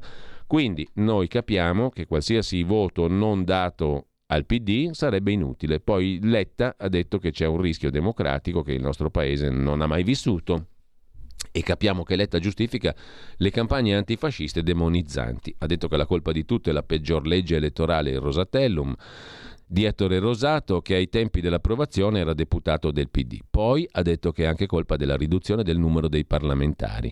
Parla della riforma che fu votata dal PD. In conclusione, voto utile significa perdere bene, ma sul bene non sappiamo. Così Filippo Facci ci conclude la prima pagina di libro. Noi andiamo a vedere anche il quotidiano di Sicilia di Carlo Alberto Tregua. Efficienza e rapidità per la pubblica amministrazione dell'isola a supporto delle imprese in difficoltà. Forum con i candidati alla presidenza della regione, il programma di Gaetano Armao. Ma a quanto pare la sorpresa in Sicilia è Cateno De Luca che sarebbe al secondo posto nelle intenzioni di voto dei cittadini siciliani. Resto al sud, nuova finestra per le agevolazioni, scrive ancora il quotidiano di Sicilia, circa le misure a sostegno dello sviluppo della nuova impresa nell'isola di Sicilia. Andiamo a vedere anche la prima pagina del Sole 24 ore, l'energia, il piano dell'Unione Europea in cinque punti, in primo piano, e poi, sempre dal primo piano del quotidiano di Confindustria, una giornata nera per le valute, soltanto l'euro tiene sul dollaro. Uno sguardo lo diamo anche al manifesto, il quotidiano comunista, Lezione francese. Jean-Luc Mélenchon irrompe nella campagna elettorale a sostegno dell'Unione Popolare e il decreto aiuti, l'emergenza va a rilento. Sul riformista il direttore Piero Sansonetti riprende le parole del Papa, troppi suicidi in cella e la politica fa finta di non sentire all'udienza generale a San Pietro. E poi le nomine via il valzer, tutti in fila da Giorgia Meloni. Servizi segreti, papaveri, pubblici ministeri all'evento di Fratelli d'Italia. Si salta sul carro di Giorgia, non è anche questa una novità. Su Italia Oggi invece l'apertura è sul precariato, precario anche il posto fisso per la Cassazione manca una tutela adeguata del lavoratore, perciò la prescrizione dei suoi diritti decorre solo dalla data di cessazione del rapporto, che significa decorre soltanto dalla cessazione del rapporto di lavoro la prescrizione del diritto del lavoratore, ad esempio la rivendicazione delle differenze retributive. Con le modifiche apportate all'articolo 18 dello Statuto dei lavoratori mancano i presupposti per determinare in modo certo le fattispecie di risoluzione del rapporto, soprattutto manca una tutela adeguata perché nel frattempo la reintegra nel posto di lavoro è diventata residuale. Insomma, è precario anche il posto fisso, dice la Corte di Cassazione, perciò la prescrizione dei diritti del lavoratore decorre soltanto dalla data di cessazione del rapporto. Prendiamo un po' di fiato, sentiamo il secondo brano musicale e poi andiamo a vedere meglio uh, le altre notizie, le notizie che abbiamo citato prima.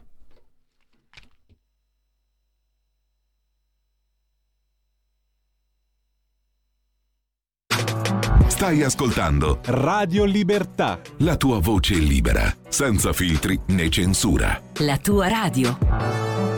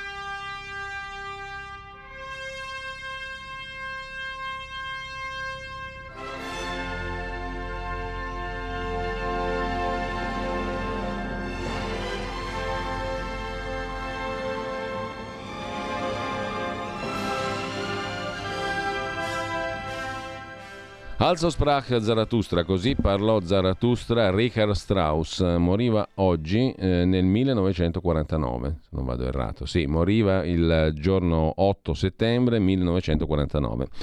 2001 Odissea nello spazio, molti lo ricordano anche per questo, questo brano. Intanto torniamo a alcune delle questioni di cui abbiamo parlato prima, intanto partiamo da Putin L'agenzia AGI riassume il ragionamento di Putin sulla questione del tetto al prezzo del gas. L'inserimento di un tetto sui prezzi del gas sarebbe un'idea stupida e le sanzioni occidentali contro Mosca costituiscono una minaccia per il mondo, senza riuscire a fiaccare un'economia russa che avrebbe superato il momento più duro.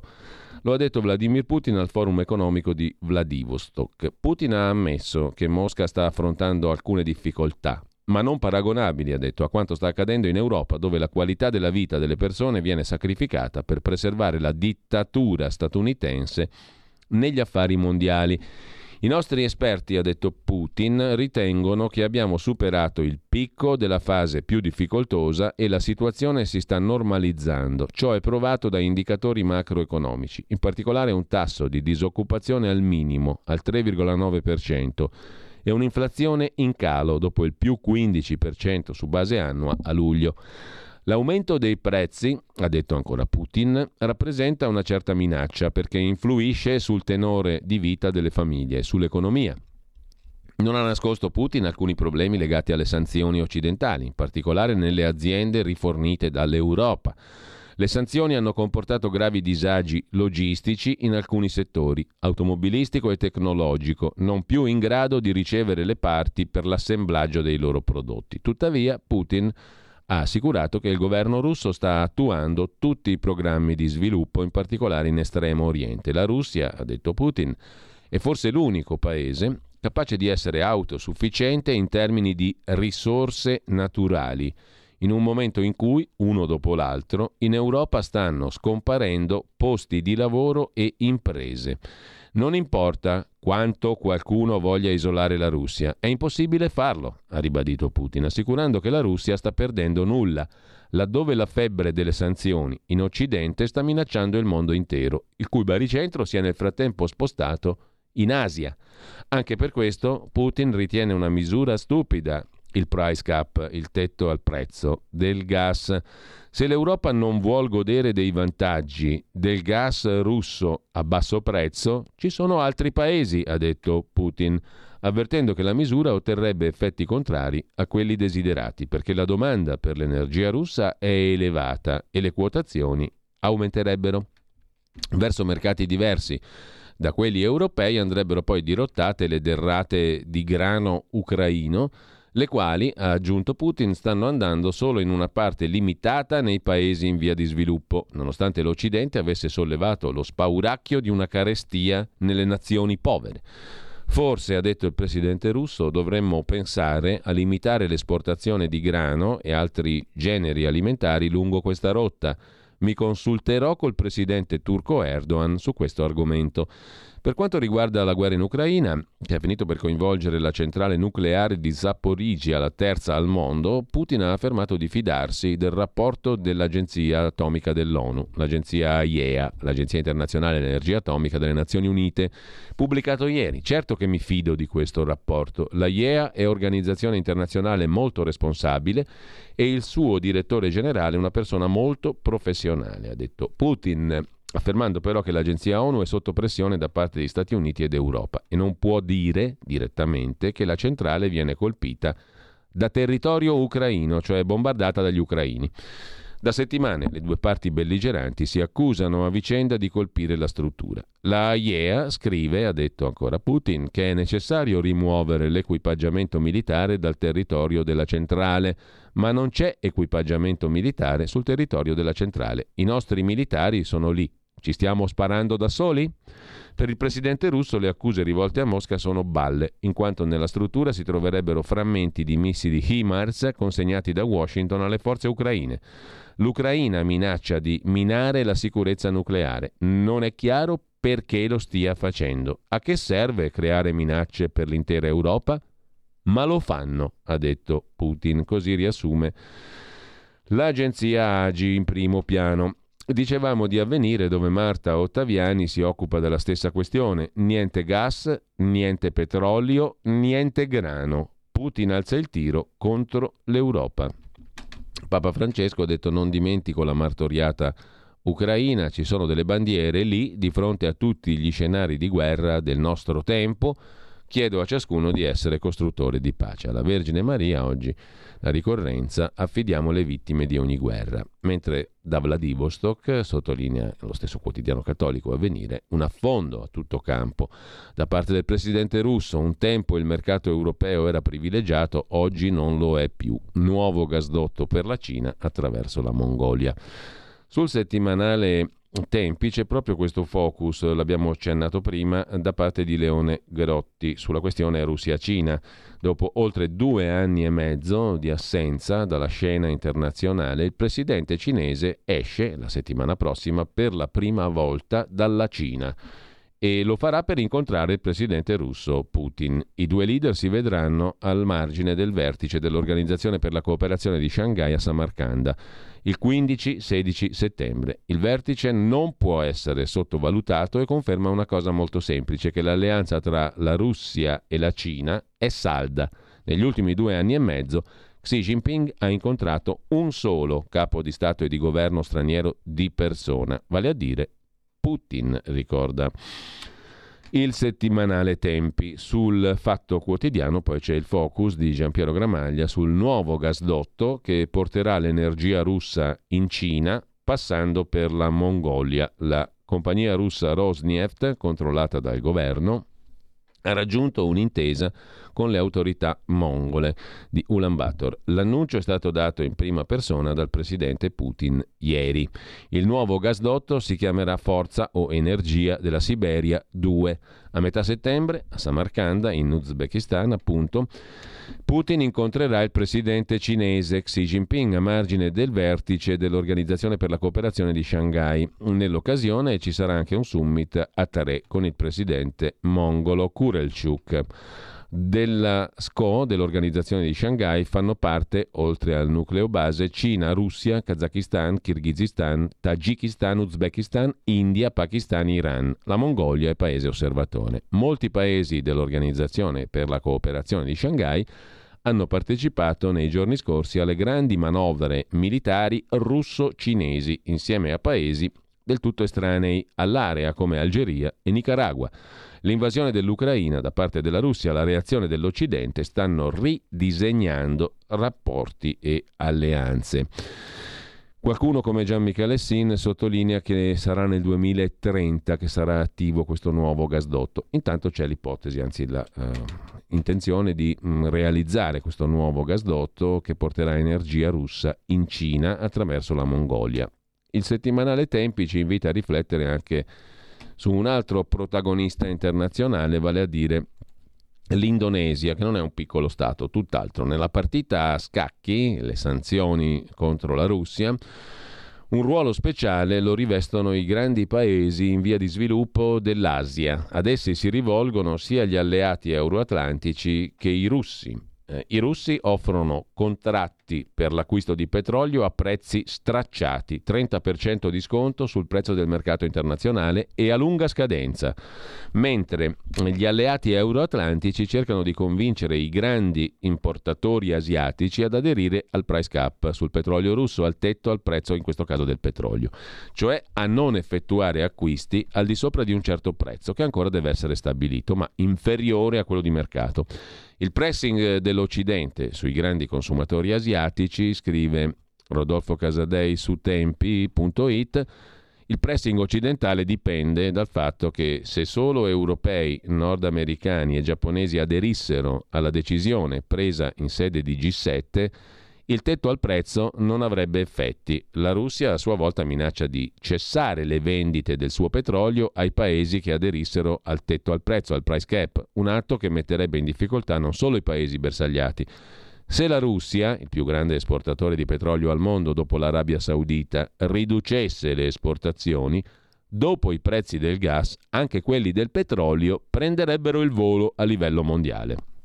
In questi giorni l'attenzione è concentrata sull'India, vista come il paese che potrebbe fare la differenza se aderisse al progetto di price cap, cosa molto difficile perché gli indiani da sempre hanno un rapporto speciale prima con l'Unione Sovietica, poi con la Russia e poi temono di perdere capacità competitiva rispetto agli altri paesi asiatici che approfitterebbero del petrolio russo a prezzi stracciati.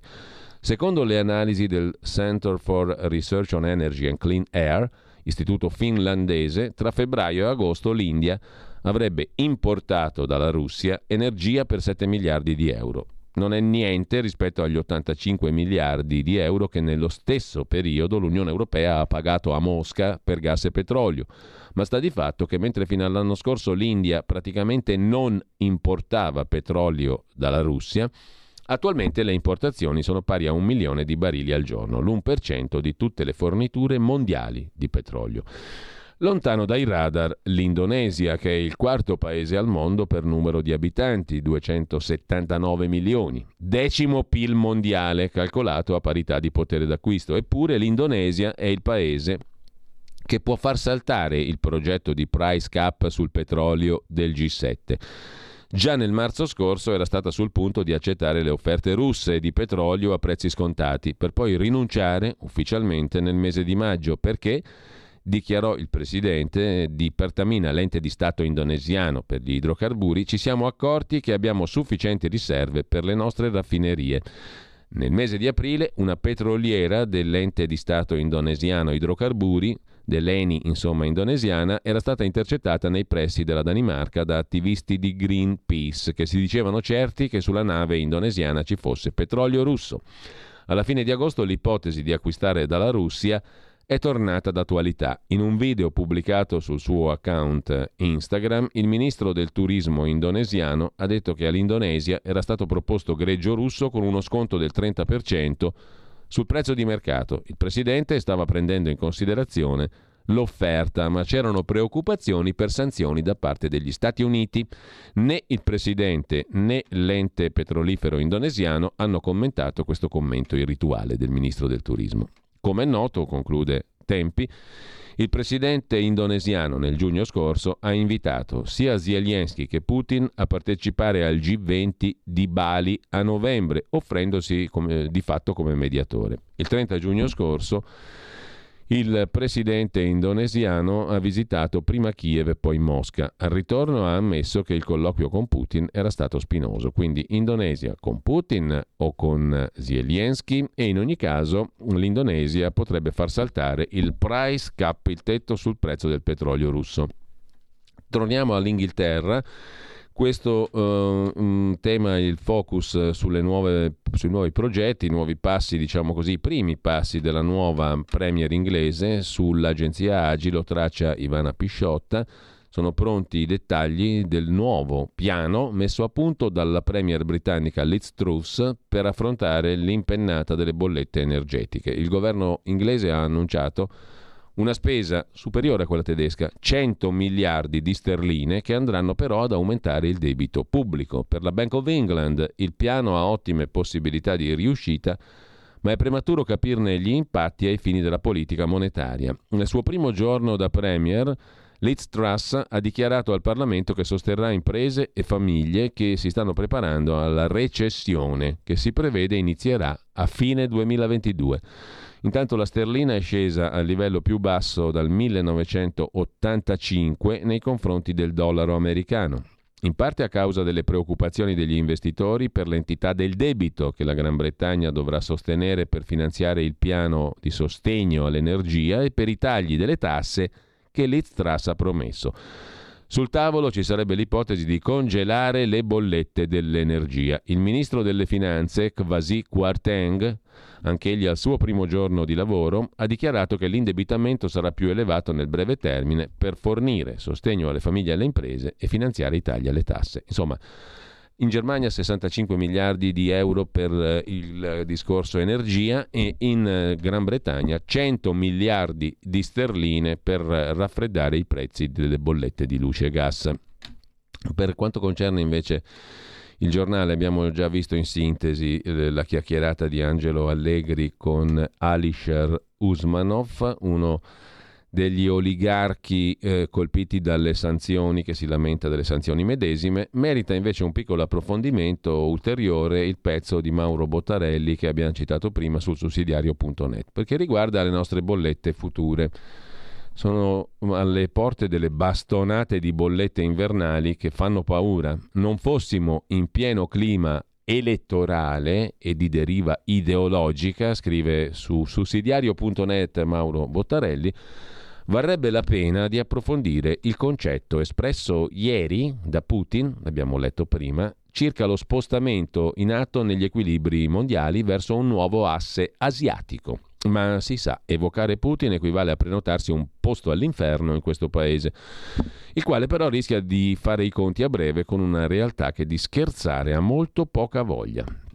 Basta prendere atto del piano di razionamento del governo. In prima battuta era meramente teorico e precauzionale, eh, non destinato a essere messo in pratica. Poi sono cominciate le gitarelle estere in cerca di gas e il riempimento a caro prezzo degli stoccaggi. Infine, Ecco che non solo il piano viene annunciato nella sua messa in atto da ottobre, ma diventa realtà anche nei particolari e la favoletta del grado in meno di temperatura e dell'ora in meno di riscaldamento si disvela come tale e lascia il posto a 15 giorni di ritardo nell'accensione degli impianti, razionamenti nei tempi delle docce, addirittura regolamentazione dell'uso degli elettrodomestici.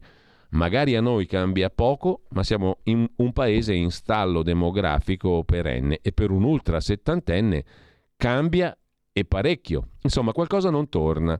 E trattandosi dell'Italia, il pensiero è uno. Chi vuoi che si prenda il disturbo di controllare tutti i condomini e gli appartamenti del paese? Vero, verissimo, non fosse altro perché mancano fisicamente le persone, anche volendo mobilitare tutta la pubblica amministrazione. In compenso qualcuno, a differenza del ministro Cingolani, ha deciso di prendere decisamente in maniera seria la situazione. E non mi riferisco alla portavoce del Ministero degli Esteri russo, Zakharova, bensì a Goldman Sachs, la banca d'affari, della quale Draghi sa qualcosa perché ne ha diretto la branca europea, la banca d'affari americana ha parametrato alle dinamiche energetiche italiane il suo intero report sul comparto europeo, pubblicato in vista del vertice europeo di domani. C'è molto poco da ridere, a partire da un grafico.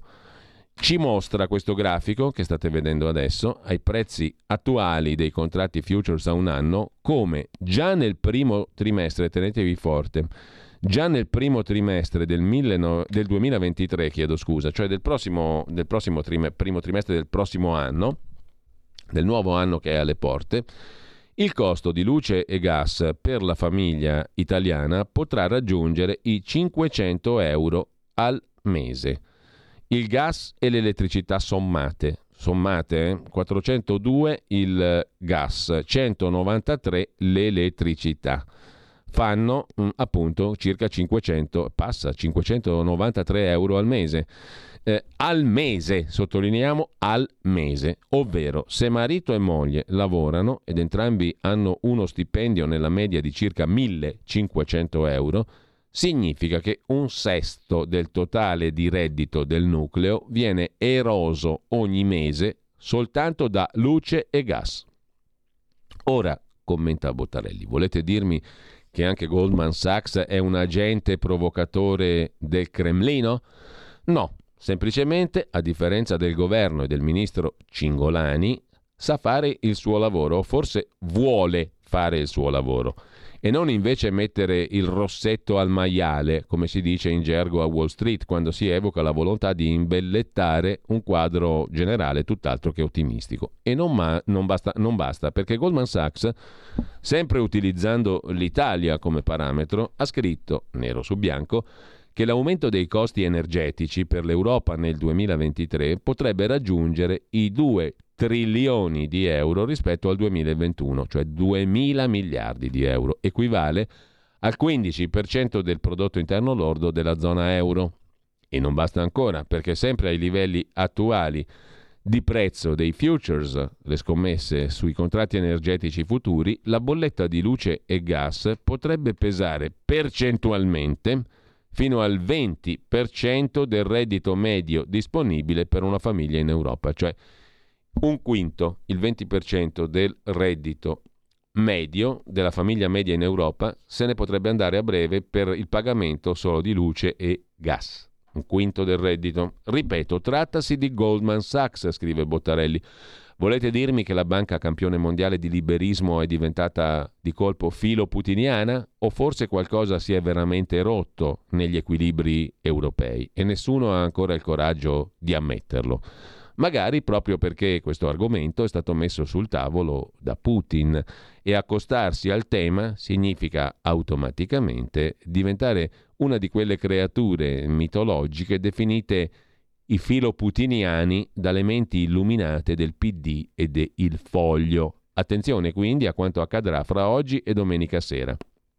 Vale a dire, decisione della Banca Centrale Europea sui tassi di interesse, che aumenteranno vertice sull'energia e anche voto legislativo in Svezia, un trittico di avvenimenti destinato a operare come cartina di tornasole delle sottovalutazioni e delle bugie del governo dei migliori. Non a caso l'Europa bolla come folli le parole di Maria Zakharova, ma non le smentisce con le cifre o nei fatti.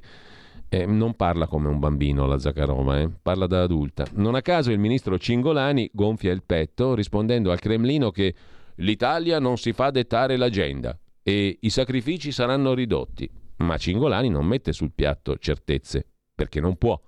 Pena venire totalmente sconfessato. E visto che il suo nome, stranamente, è stato già inserito con granitica certezza nell'organigramma ministeriale del prossimo governo, chiunque lo componga, è meglio stare zitto per Cingolani o limitarsi a propaganda di basso rango.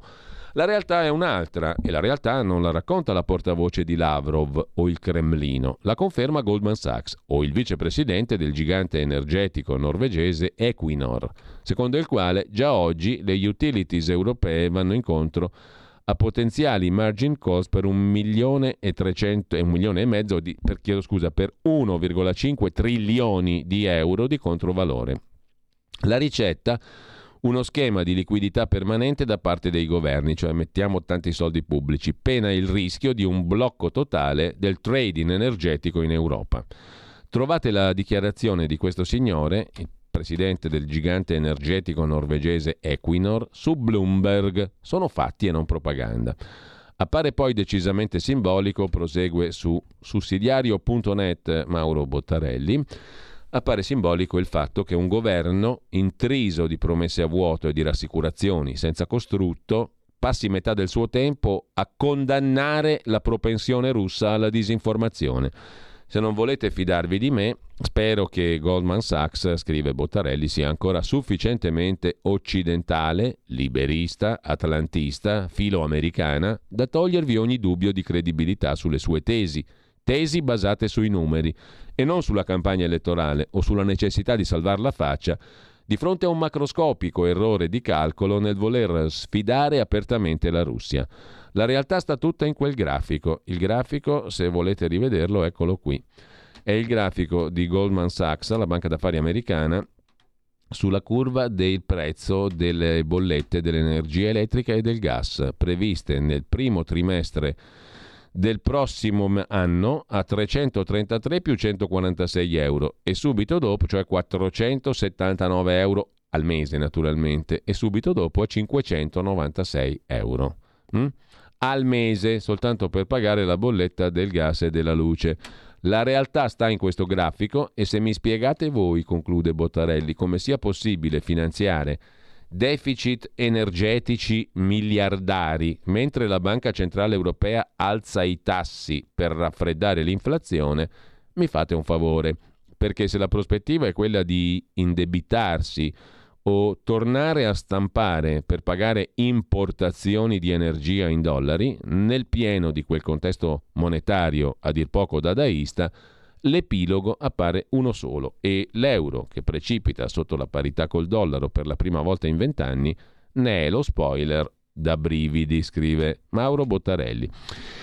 In tutto questo ha parlato anche il presidente Erdogan, ce lo racconta in dettaglio Giuseppe Di Donna sull'agenzia AGI. Il presidente turco ha criticato duramente i paesi occidentali per le politiche messe in atto dall'inizio della guerra in Ucraina. Il presidente turco ha detto prima ha parlato di politica provocatoria nei confronti della Russia, una strategia che ha detto apertamente Erdogan di non condividere in pieno contrasto con la posizione bilanciata della Turchia che continuerà sulla stessa strada. Erdogan ha cercato fin dall'inizio una mediazione, riuscendo a far parlare i due paesi e mediando per il passaggio del grano ucraino attraverso il Mar Nero. Ha detto il presidente turco ieri di non sentirsi vincitore per un motivo molto semplice, la pace appare lontana. Riprenderemo il filo di questo discorso dopo. Intanto, per mezz'ora, non per tutta la durata della nostra trasmissione, avremo con noi Claudio Borghi Aquilini per la sua scuola di magia. Vediamo da dove vuol partire oggi. Avete ascoltato la rassegna stampa.